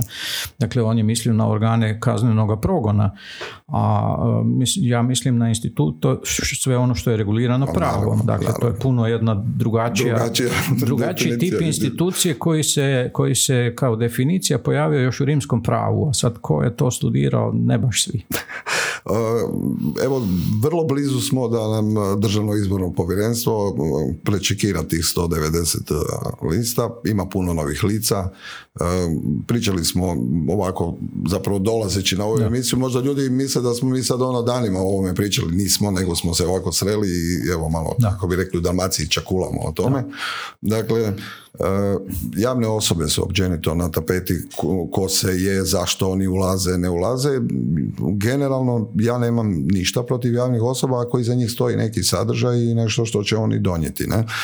Međutim, Vidjeli smo sad i neke imena gdje su ljudi i osuđeni i za obiteljsko nasilje i ono i tonu problema ide iza njih i te osobe su normalno na listama. Pa to stvarno nije normalno. Dobro, tu, tu su dva aspekta. Prvo, ovaj, lišiti svakoga koji je negdje pogriješio pa je osuđen i tako dalje političkih prava za uvijek ne smatra se prihvatljivim danas, ali tu, tu je taj uh, izostanak kritičnosti kod onih koji se pokušavaju natjecati. Pa, taj mislim, ja nemam isto ništa protiv toga da javne ličnosti, dakle ljudi koji se profesionalno ne bave politikom, nego su pjevači ili umjetnici, ali su poznati, šta ja znam kako su došli do toga, da oni budu manekeni nekih politika. Meni je to prihvatljivo. Mogu ti reći i primjer, kad je ono Severina izašla sa onim brojem nezaposlenih E, ono je, ono je e, toliko uzdrmalo e, naš politički sustav kao ono, mi bi mogli 15 ovakvih emisija na tu temu i ne bi postigli taj efekt koji je ona postigla samo zato jer se pojavila na nekom, čini mi se, protestu, da, zabravio sam već detalje i to stavila i to su svi prenijeli, to je na jedan put odjeknulo jer ona poznata, mislim, ona je, ona je ta koja je to mogla napraviti, tako da ako netko drugi može nešto slično napraviti, ja sam ok s tim, nemam ništa protiv toga, u politici postoje ono radnici, organizatori, postoje oni koji govore, retoričari, postoje i manekeni, zašto ne, sve je to dio tog političkog miljeja koji je meni potpuno prihvatljiv, ali ako je nekome e, cilj ono samo da, da, da uđe u sabor, da dobije neko mjesto pa da e, ne znam, iz toga ima neku privilegiju ili kao, gle, ja sam nezaposlen pa moram negdje sad biti pa daj me stavi na listu takva moljakanja, čujem da to isto funkcionira u, u nekim e, čak i ne baš malim političkim strankama, to mi je nekako ono previše, previše e, primitivno, eto da to tako kažem, e, bez obzira što je riječ gruba, ali ne znam kako bi drugačije ne, to, ne, to Ja mislim to, da je kultura dijaloga ovdje da. Da. ok. Mislim, ovo što sad slušamo u političkom, da kampanja nije ni počela. Mislim, da. čega smo se sve naslušali, od ono, mudonja do ne znam čega, da, mislim, stvarno, šta nas očekujete? Ma, u politici ima i taj sukob, jel, e, samo, mislim, uvijek je odgovornost na onima koji se sukobljavaju da to čine na neki ipak civilizirani način. Svakome se može spočitnuti njegove mane, svi imaju mane, svi smo mi ljudi, pa i političari su ljudi, i, dakle i tebi i meni se mogu spočetnuti neke mane, prema tome Tako političari su isto koji svi jasno, ali se to isto može napraviti na neki civiliziran način, pa ne moraš zato ići džonom na čovjeka ili ono, difamirati ga u javnosti i tako dalje. Ne bi se ništa, da pače, ja mislim da možda čak već ima kod nas i ta jedna osjetljivost u javnosti na ovakve neprimjerene napade, grube riječi ono, i pregrube nastupe, pa nekako to ljudi ipak ne vole. Meni se čini da mi u osnovi imamo jedan dobar odgoj i zahvaljujući ko zna čemu imamo još i dobar sustav obrazovanja koji ipak tu djecu dovede do toga da oni usvoje jedan veliki fond dobrih vrijednosti, pa i religijske organizacije ih tome uče tako da ne bih rekao da uvijek ima tih ekscesa i možda čak i dobro da ih ima u neku ruku, znaš, i to meni se čini ono, ja već imam sad puno godina pa iz početka mi to bilo sve ono nevjerojatno kad su počeli napadati ono ispod pojasa. Ponekad je to dobro jer takvi ljudi onda obično budu izbačeni iz političkog sustava za stalno pa eto, i, i, i, I, u tom smislu korisno, jel? Da, da, vidimo ko je primitivac pa da onda sljedeći put ga se ne uzme u obzir. Ima jedno pitanje, jel, dosta je ljudi koji trenutno se bave ili teorijama zavjera ili ovoga, općenito ovim covidom, da li što je covid, jesmo mi pretjerali s mjerama, nismo pretjerali i tako dalje i zanima jednog našeg gledatelja vaše, odnosno tvoje mišljenje o ovoj situaciji u kojoj se trenutno nalazimo. Dakle, e, zašto se u mainstream medije ne puštaju oni koji e, kažu da je to pretjerano, da smo napravili ono, ono preveliki lockdown, da je zbog toga između ostalog propalo gospodarstvo, da nekako se jako dugo držalo samo jedna vizija i da li, da li smatraš da općenito mainstream mediji ne dopuštaju da se vodi neka debata pa i sa onima koji se ne slažu? Evo, baš sam radio jedan tekst, ako smijem sad reći, za, uh, koji ću sljedeći tjedan Slobodno prezentirati. Za, za, bilo koga i gdje na, ćeš biti. Na, na, jednom skupu, znači mi imamo jednu strukovnu mm instituciju koja je svjetska zapravo, zove se International Institute of Administrative Sciences, dakle svjetska udruga, odnosno institut jel, uh, upravnih znanosti i uh, napravljeno je, tražili su za svaku zemlju nekoga, meni, mene su tražili da napišem jedan kraći tekst, to je po prilici, ne znam, nekih dvadesetak kartica teksta, deset stranica, ono, kad se odštampa. Sa pitanjima koja su za svaku zemlju bila e, jednaka i napravio sam taj izvještaj. Mislim da sam relativno objektivno to prosudio. E, ovako, nisu uvjeti u svakoj zemlji isti, nisu bili isti, kao što vidimo, Italija ima ogromni problem, Španjolska je imala veliki problem i tako dalje. Mi smo uh, ipak to, čini mi se, uspjeli izbjeći, bez obzira na one početne bojazni da će preko Istre, i tako dalje doći dosta, dosta tih e, slučajeva u Hrvatsku. Ja osobno ne bih pretjerano bio kritičan prema načinu na koji se upravljalo tom krizom. Bilo je nekog nesnalaženja, ako si primijetio. U početku je bio neki krizni stožer Ministarstva zdravstva, pa se onda aktivirao ovaj, mislim, stalno postoji taj stožer civilne zaštite, to je jedna služba koja je europeizirana, dakle imaju sve europske zemlje, samo je pitanje kako smo mi postavili taj stožer, je li to baš trebao biti ministar unutarnjih poslova koji je potpredsjednik vlade ili to mogao raditi netko drugi sa neke niže razine. To su sad više onako detalji ali ono što je e, zapravo istina da se sa tim zatvaranjem uspjelo spriječiti e, paniku, jer do panike bi nesumnjivo u nekom trenutku došlo da je počelo umirati puno više ljudi, a do toga bi došlo da se stvari nisu prekinule, da se kontakti nisu prekinuli, oni su se morali prekinuti jer je to glavni način na koji se zaraza širi. nema tu neke velike filozofije. Uh, jel, smo, jel su svi ljudi znali odmah u početku? Pa niko nije znao što je taj virus. Dakle, ne možeš sad to kriviti da su liječnici, ne znam, izvor nekakve zavjere i tako dalje.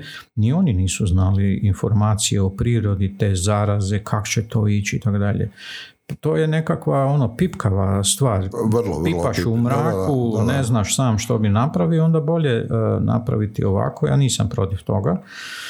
Je malo možda bilo predrastično, možda se moglo malo blaže jel, sa nekim mjerama.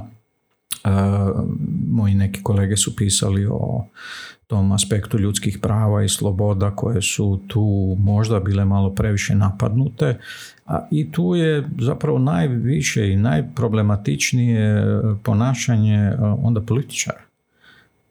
Kad pogledaš, tu je bilo ono pitanje s kojom većinom će se donositi zakoni i tako dalje i tako dalje, pa kad im negdje ne paše onda je izvanredno stanje, kad, im paše onda je, a kad im ne paše onda nije i tako dalje. Bilo je neke ono političke, političke, političkog vrdanja lijevo desno ali sve skupa mislim kad pogledaš rezultat koji je iz toga proizašao, meni osobno ovaj, je važno sve i ekonomija i ljudski životi ali kad biram da li treba zatvoriti na mjesec dana uh, ili prepustiti ljude da umiru masovno, onda sam ipak zato da se zatvori ekonomija jer su i svi drugi, sve druge zemlje su to napravile, prema tome mi da smo pustili zarazu ne bismo niš postigli osim što bi više ljudi pomrlo.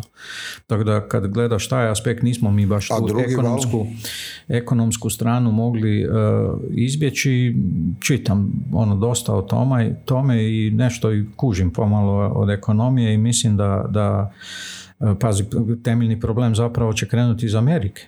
Ekonomski mi smo svi ovisni i o Americi, nismo mi izolirani neki europski otok na svijetu, tako da i ovo što se sad tamo događa će imati duboke, ja mislim, posljedice, bez obzira što mi smo pokrenuli stvari i tako dalje, ali preliče se ova monetarna, financijska jedna kriza prema, prema Europi i mislim da ćemo se suočiti sa dosta velikim problemima, ne i sad i bez obzira na ovaj drugi val ne znam da li će do njega doći. To niko ne zna. Pa niko ne zna procijeniti kako će sada se virus ponašati. Ali sigurno imamo sada dobre ovaj, ako ništa imamo jedno iskustvo i pa imamo, jedno, imamo jedno iskustvo koje nikad nismo dakle nikad nije bilo ovakve situacije. To svi znamo da je ovo prva situacija u čovječanstvu da se cijela, cijeli svijet tako reći stavio u karantenu a, meni se čini da je ovo relativno dobro opredjeljenje da ako bude drugoga kruga da se to drži ipak malo uz blaže mjere naspram ekonomije ali ono kad gledaš tu, tu osjetljivost, ona je meni prihvatljiva. Ja sam pokušao studente, imao sam jedan kolokvi i onda su mi se neki javili, ja ne bi došao, imam doma mamu, baku, dedu i tako dalje. Onda počneš razmišljati ipak na jedan način koji je puno ljudski i, i humaniji. Tako da nije ekonomija neka sveta krava. Jasno da mi svi ovisimo o tome, ali nećemo izumrijeti e, ako budemo lošije živjeli, a mislim puno ljudi bi moglo umrijeti da da se ovo nije napravilo. Tako da ja u sve ograde iz te greške koje, koje su uh, uočljive ne vidim nešto što je strašno opasno. Bilo je tu ono, sjećaš se, onaj pokušaj da se kroz mobitele kontrolira ljude, to, to je bio veliki napad na, na, na ljudska prava i slobode i to se je odbilo, što znači da mi kao društvo imamo jednu snagu često to i zaboravimo. Zaboravljamo, da. da pa mislimo da. smo preslabi, a zapravo kad nam dogori ono do nokti, onda pokažemo neku snagu i to se uspjelo spriječiti. Međutim, ekonomske mjere mislim da su mogle biti čak i ovaj, drastičnije. Mi jednostavno ne koristimo naš monetarni sustav, iako to rade sve zemlje. Meni je zapravo smiješno da, da smo vodili ovu, ovaj, ovakve mjere, ali no dobro, vidjet ćemo koliko će se to reflektirati u 10. i 11. mjesecu, a mislim da nas čeka Dakle, jedan, jedan... To je pitanje i zaduživanja, načina zaduživanja i tako dalje. Ne znam te teme, to nije nešto s čime se e, Od svih obećanja koje sad slušamo, što misliš da će uopće političke stranke ovaj, realizirati? realizirati?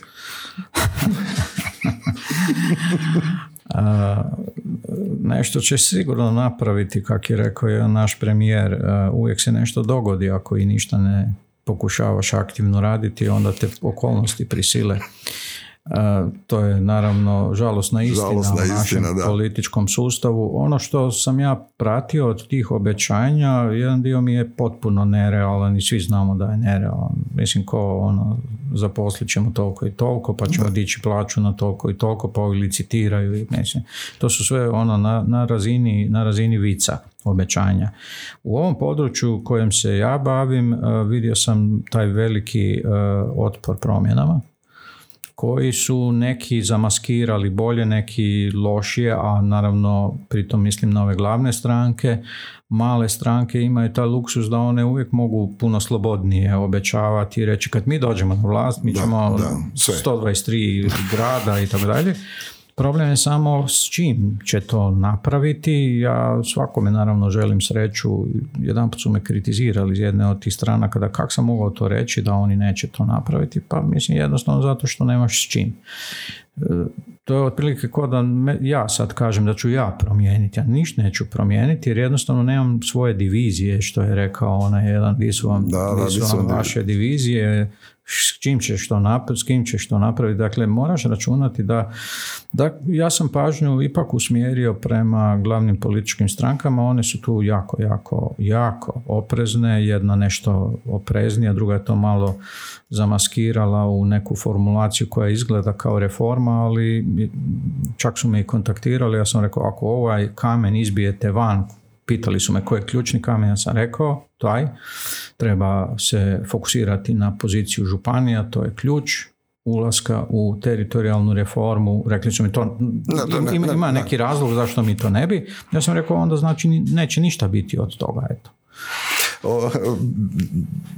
puno toga bi ja još, imao bi jako puno pitanja, no za kraj samo dva, Uh, jedan nema veze sa politikom. Mene zanima uh, kao student, uh, glazba me zanima, koja se slušala, koja se, da li se sluša još danas?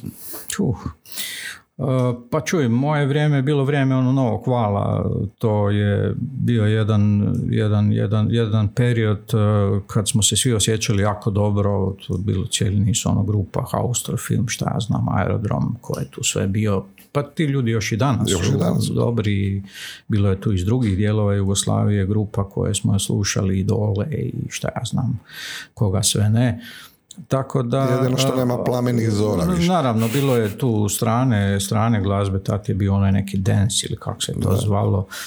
Je, išli smo u diskače, nešto smo tu plesali, pjevali vamo tamo. Bilo je to jedno lijepo razlog. Meni osobno, ovaj, kad pogledam e, život, e, to je bilo jedno, jedno lijepo razdoblje. E, znali smo da dolaze neke promjene koje će biti velike, naslučivali smo to, nadali smo se, borili smo se za to, razgovarali smo o tome, očekivali smo puno pozitivnije promjene nego što su se na kraju dogodile Neke su, nas, neke su nas promjene, mene su osobno iznenadile neke promjene koliko su bile duboke, neke su me dakle, pozitivno iznenadile, neke negativno. A neke stvari se nisu promijenile, recimo ovo političko ponašanje i razmišljanje ljudi je dosta i danas uvjetovano tim obrazcima koje smo negdje naslijedili u glavama. E, ima tu, dakle ne možda kod e, tebe i mene, da ne misliš da tu govorimo o, o nama ili o nekim drugim ljudima koji se time više bave, nego mislim ono, kod, kod običnih građana, njima se to ne može zamjeriti, ja im to ne zamjeram, nego samo vidim da, da tu ima ono prilagođavanja, kako možeš kritizirati predsjednika vlade, pa, pa to je u demokratskom sustavu normalno, ali još uvijek ima ljudi koji kažu pa nemoj to raditi, zašto, zašto nešto komentiraš ili meni, meni, meni ovaj, kaže jedan moj super dragi profesor koji mi je ono super, super, super i kad se sretnemo, a sretali smo se često u ovo vrijeme prije korone, veli on, malo ste preveć u medijima. malo u medijima. Ovaj, I vjerujem da ti je najljepši odmor kada se ovaj, opustiš u svom kraju, prošetaš se sa svojom suprugom. Pa to su, uh, mislim, neke, neke mehanizmi koje sam, ili neke, neki luksuzi koje sam si uh, priuštio u relativno novije vrijeme. To i poezija. Dakle, da, priroda i poezija. Ja jako volim prirodu, ja sam iz kraja gdje je priroda, mislim, sve je tamo kod nas zeleno. Uh, imaš jako lijepih dijelova našega tamo Vrbovečkog kraja koji su ono pitomi brežuljci sa vinogradima, voćnjacima i tako dalje. Od tam je moja mama.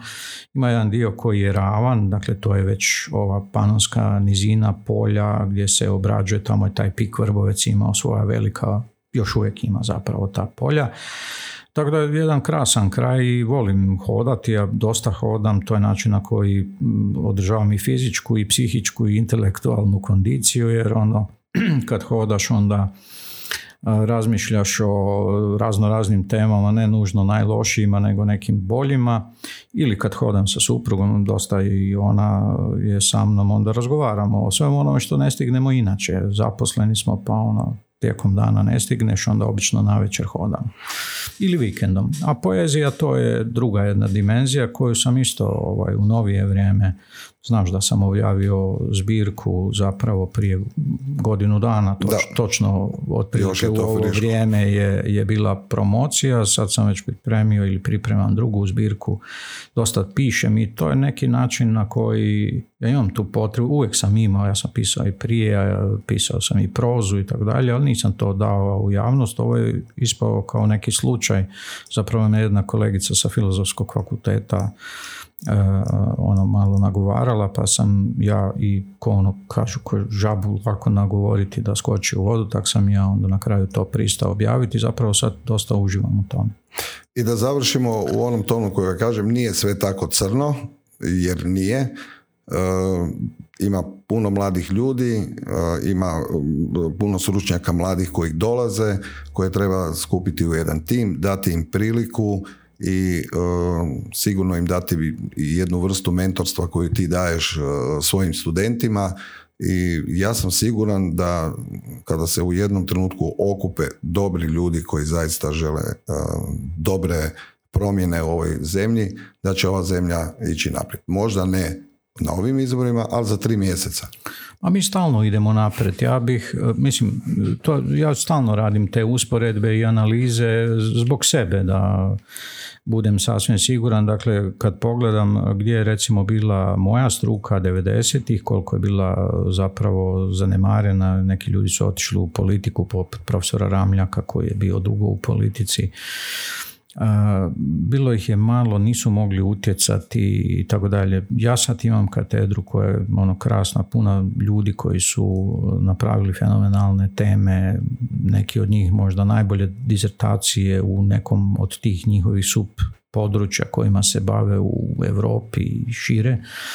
Tako da sam jako ponosan na njih, ponosan sam i na svoje studente, bez obzira ono, profesori često grintaju malo na studente, meni su oni svi dragi. Što sam stariji, to su mi draži, znači vjerojatno zato što ovaj, ja starim, pa onda u njima vidim ovaj, neku svoju, svoju mladost i pokušavam s njima napraviti što više, pripremiti ih za život, e, osokoliti ih. Oni su isto često zbunjeni, zabrinuti, gdje ćemo i kako ćemo se snaći u tom svijetu pa u neku ruku ih treba stalno, zapravo ja uvijek nastojim ono, ko, ko, ko da su moja djeca, pa stalno s njima nešto i zafrkavam se i kroz tu zafrkanciju radimo onda vrlo ozbiljne stvari.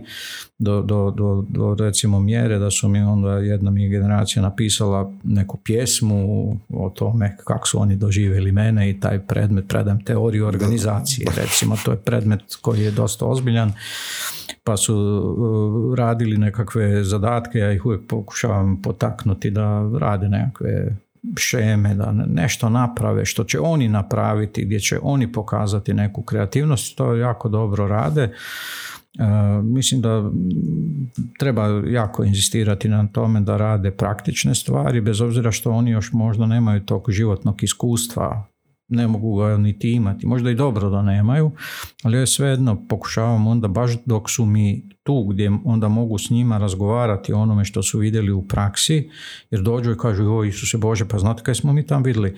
Onda ja kažem, pa dobro, šta mislite, je li to dobro ili loše? Pa onda nisu baš sigurni ponekad, onda razgovaramo o tome i pokušavam kroz to učvrstiti taj njihov stav, da je zapravo e, profesionalizam u upravi, u javnom sektoru e, ključna, ključna stvar da je to oslonac na kojem su mnoge zemlje napravile ogromni e, proboj i u smislu ekonomije, jer bez profesionalne uprave ti možeš imati super dobre ljude u ekonomiji koji će propasti jednostavno zato što ovdje postoji nekakva cijeli niz tih situacija koje smo već razgovarali, neracionalnost, netransparentnost, korupcija, ovo ono, to nijedna ekonomija ne može izdržati. Dakle, tu se mora uvesti reda i kad tu postoji red, a taj red postoji onda kad su na mjestima gdje se radi i gdje se odlučuje o tim nekim stvarima gdje struka smije uopće odlučivati, dakle to su one koje nisu političke naravi, kad to dođe u jednu, jednu razinu profesionalizma, onda cijela zemlja može procvasti. I ja se nadam da mi radimo, mislim, i